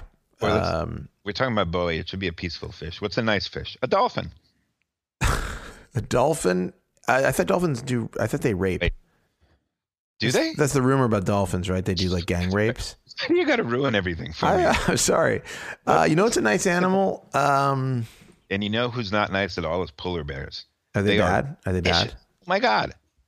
Vicious. I don't know. Panda. Everyone loved the panda. Were there any easy target? No, pandas are vicious too, I think, actually. I think they can be very violent. They can be, but everyone loved the snow panda. The deer. Deer is a nice animal. But in Connecticut, they would always eat the plants. It was horrible. But that's a very minor offense. Well, they also would come out in the middle of the road and like there were tons of accidents because you turn the corner and boom, there's a deer. Yeah, but that's not really the deer's fault, is it? It's the human's fault for building a road where the deer lives. All right, we got to land on a good animal. Do we like squirrels? Squirrels are great. They tend to dominate our bird feeder here, to be honest with you. We got a bird feeder called the No-No Squirrel Feeder, which squirrels hang off of and eat like it's a nut dispenser at a fast food restaurant. I don't even know what that is. I don't know what a nut dispenser at a fast food restaurant is. What restaurant? I don't know. Monk have a really nuts. Cool, you don't know that restaurant's nuts with an exclamation mark, and it's just all fast food, nut related fast food. And think of all the like dirty hands and the nut dispensers. Yeah, sure. Well, that's what that's why they have the thing that you dispense. Zelda, let's just end on Zelda. Zelda's a great animal. One of my favorite animals. Best. Sasha, thank you for doing this. Sure. This was a really good conversation. It is much more sprawling than I expected it to be, but that's very good. And there's things I'm sure that we need to talk about things I wanted to talk about that we didn't get to, so you'll have to do this again. With me. Great. Can I hold you to that? Yeah, definitely. Okay, well, thank you very much, and we will talk to you again soon. Futura is my name, and I say graffiti. It's where I got my fame, but it's not my fame that I'm here to claim. I want to tell the real story about my game. Well, that's our show for the week. We'll be back next week with more, of course. And as always, I wish you and your family the very best, although I understand that Shifty Shell Shock from Crazy Town has just come to your house and is currently doing an a cappella version of Butterfly. It started for me back in 72. I really wasn't sure what I wanted to do. I saw names everywhere, style, color, and flair. I knew I had to join in. I knew my answer was there. There was Tacky being tacky with his dry mark pen, and he was writing his name way back then. Frank 207, SJK, Cover 144, and the UGA. Phase 2, stay high. Graffiti is the thing that's kind of hard to explain. It's not just running around, spray painting your name. It starts as a game, can't stay the same. Dedication.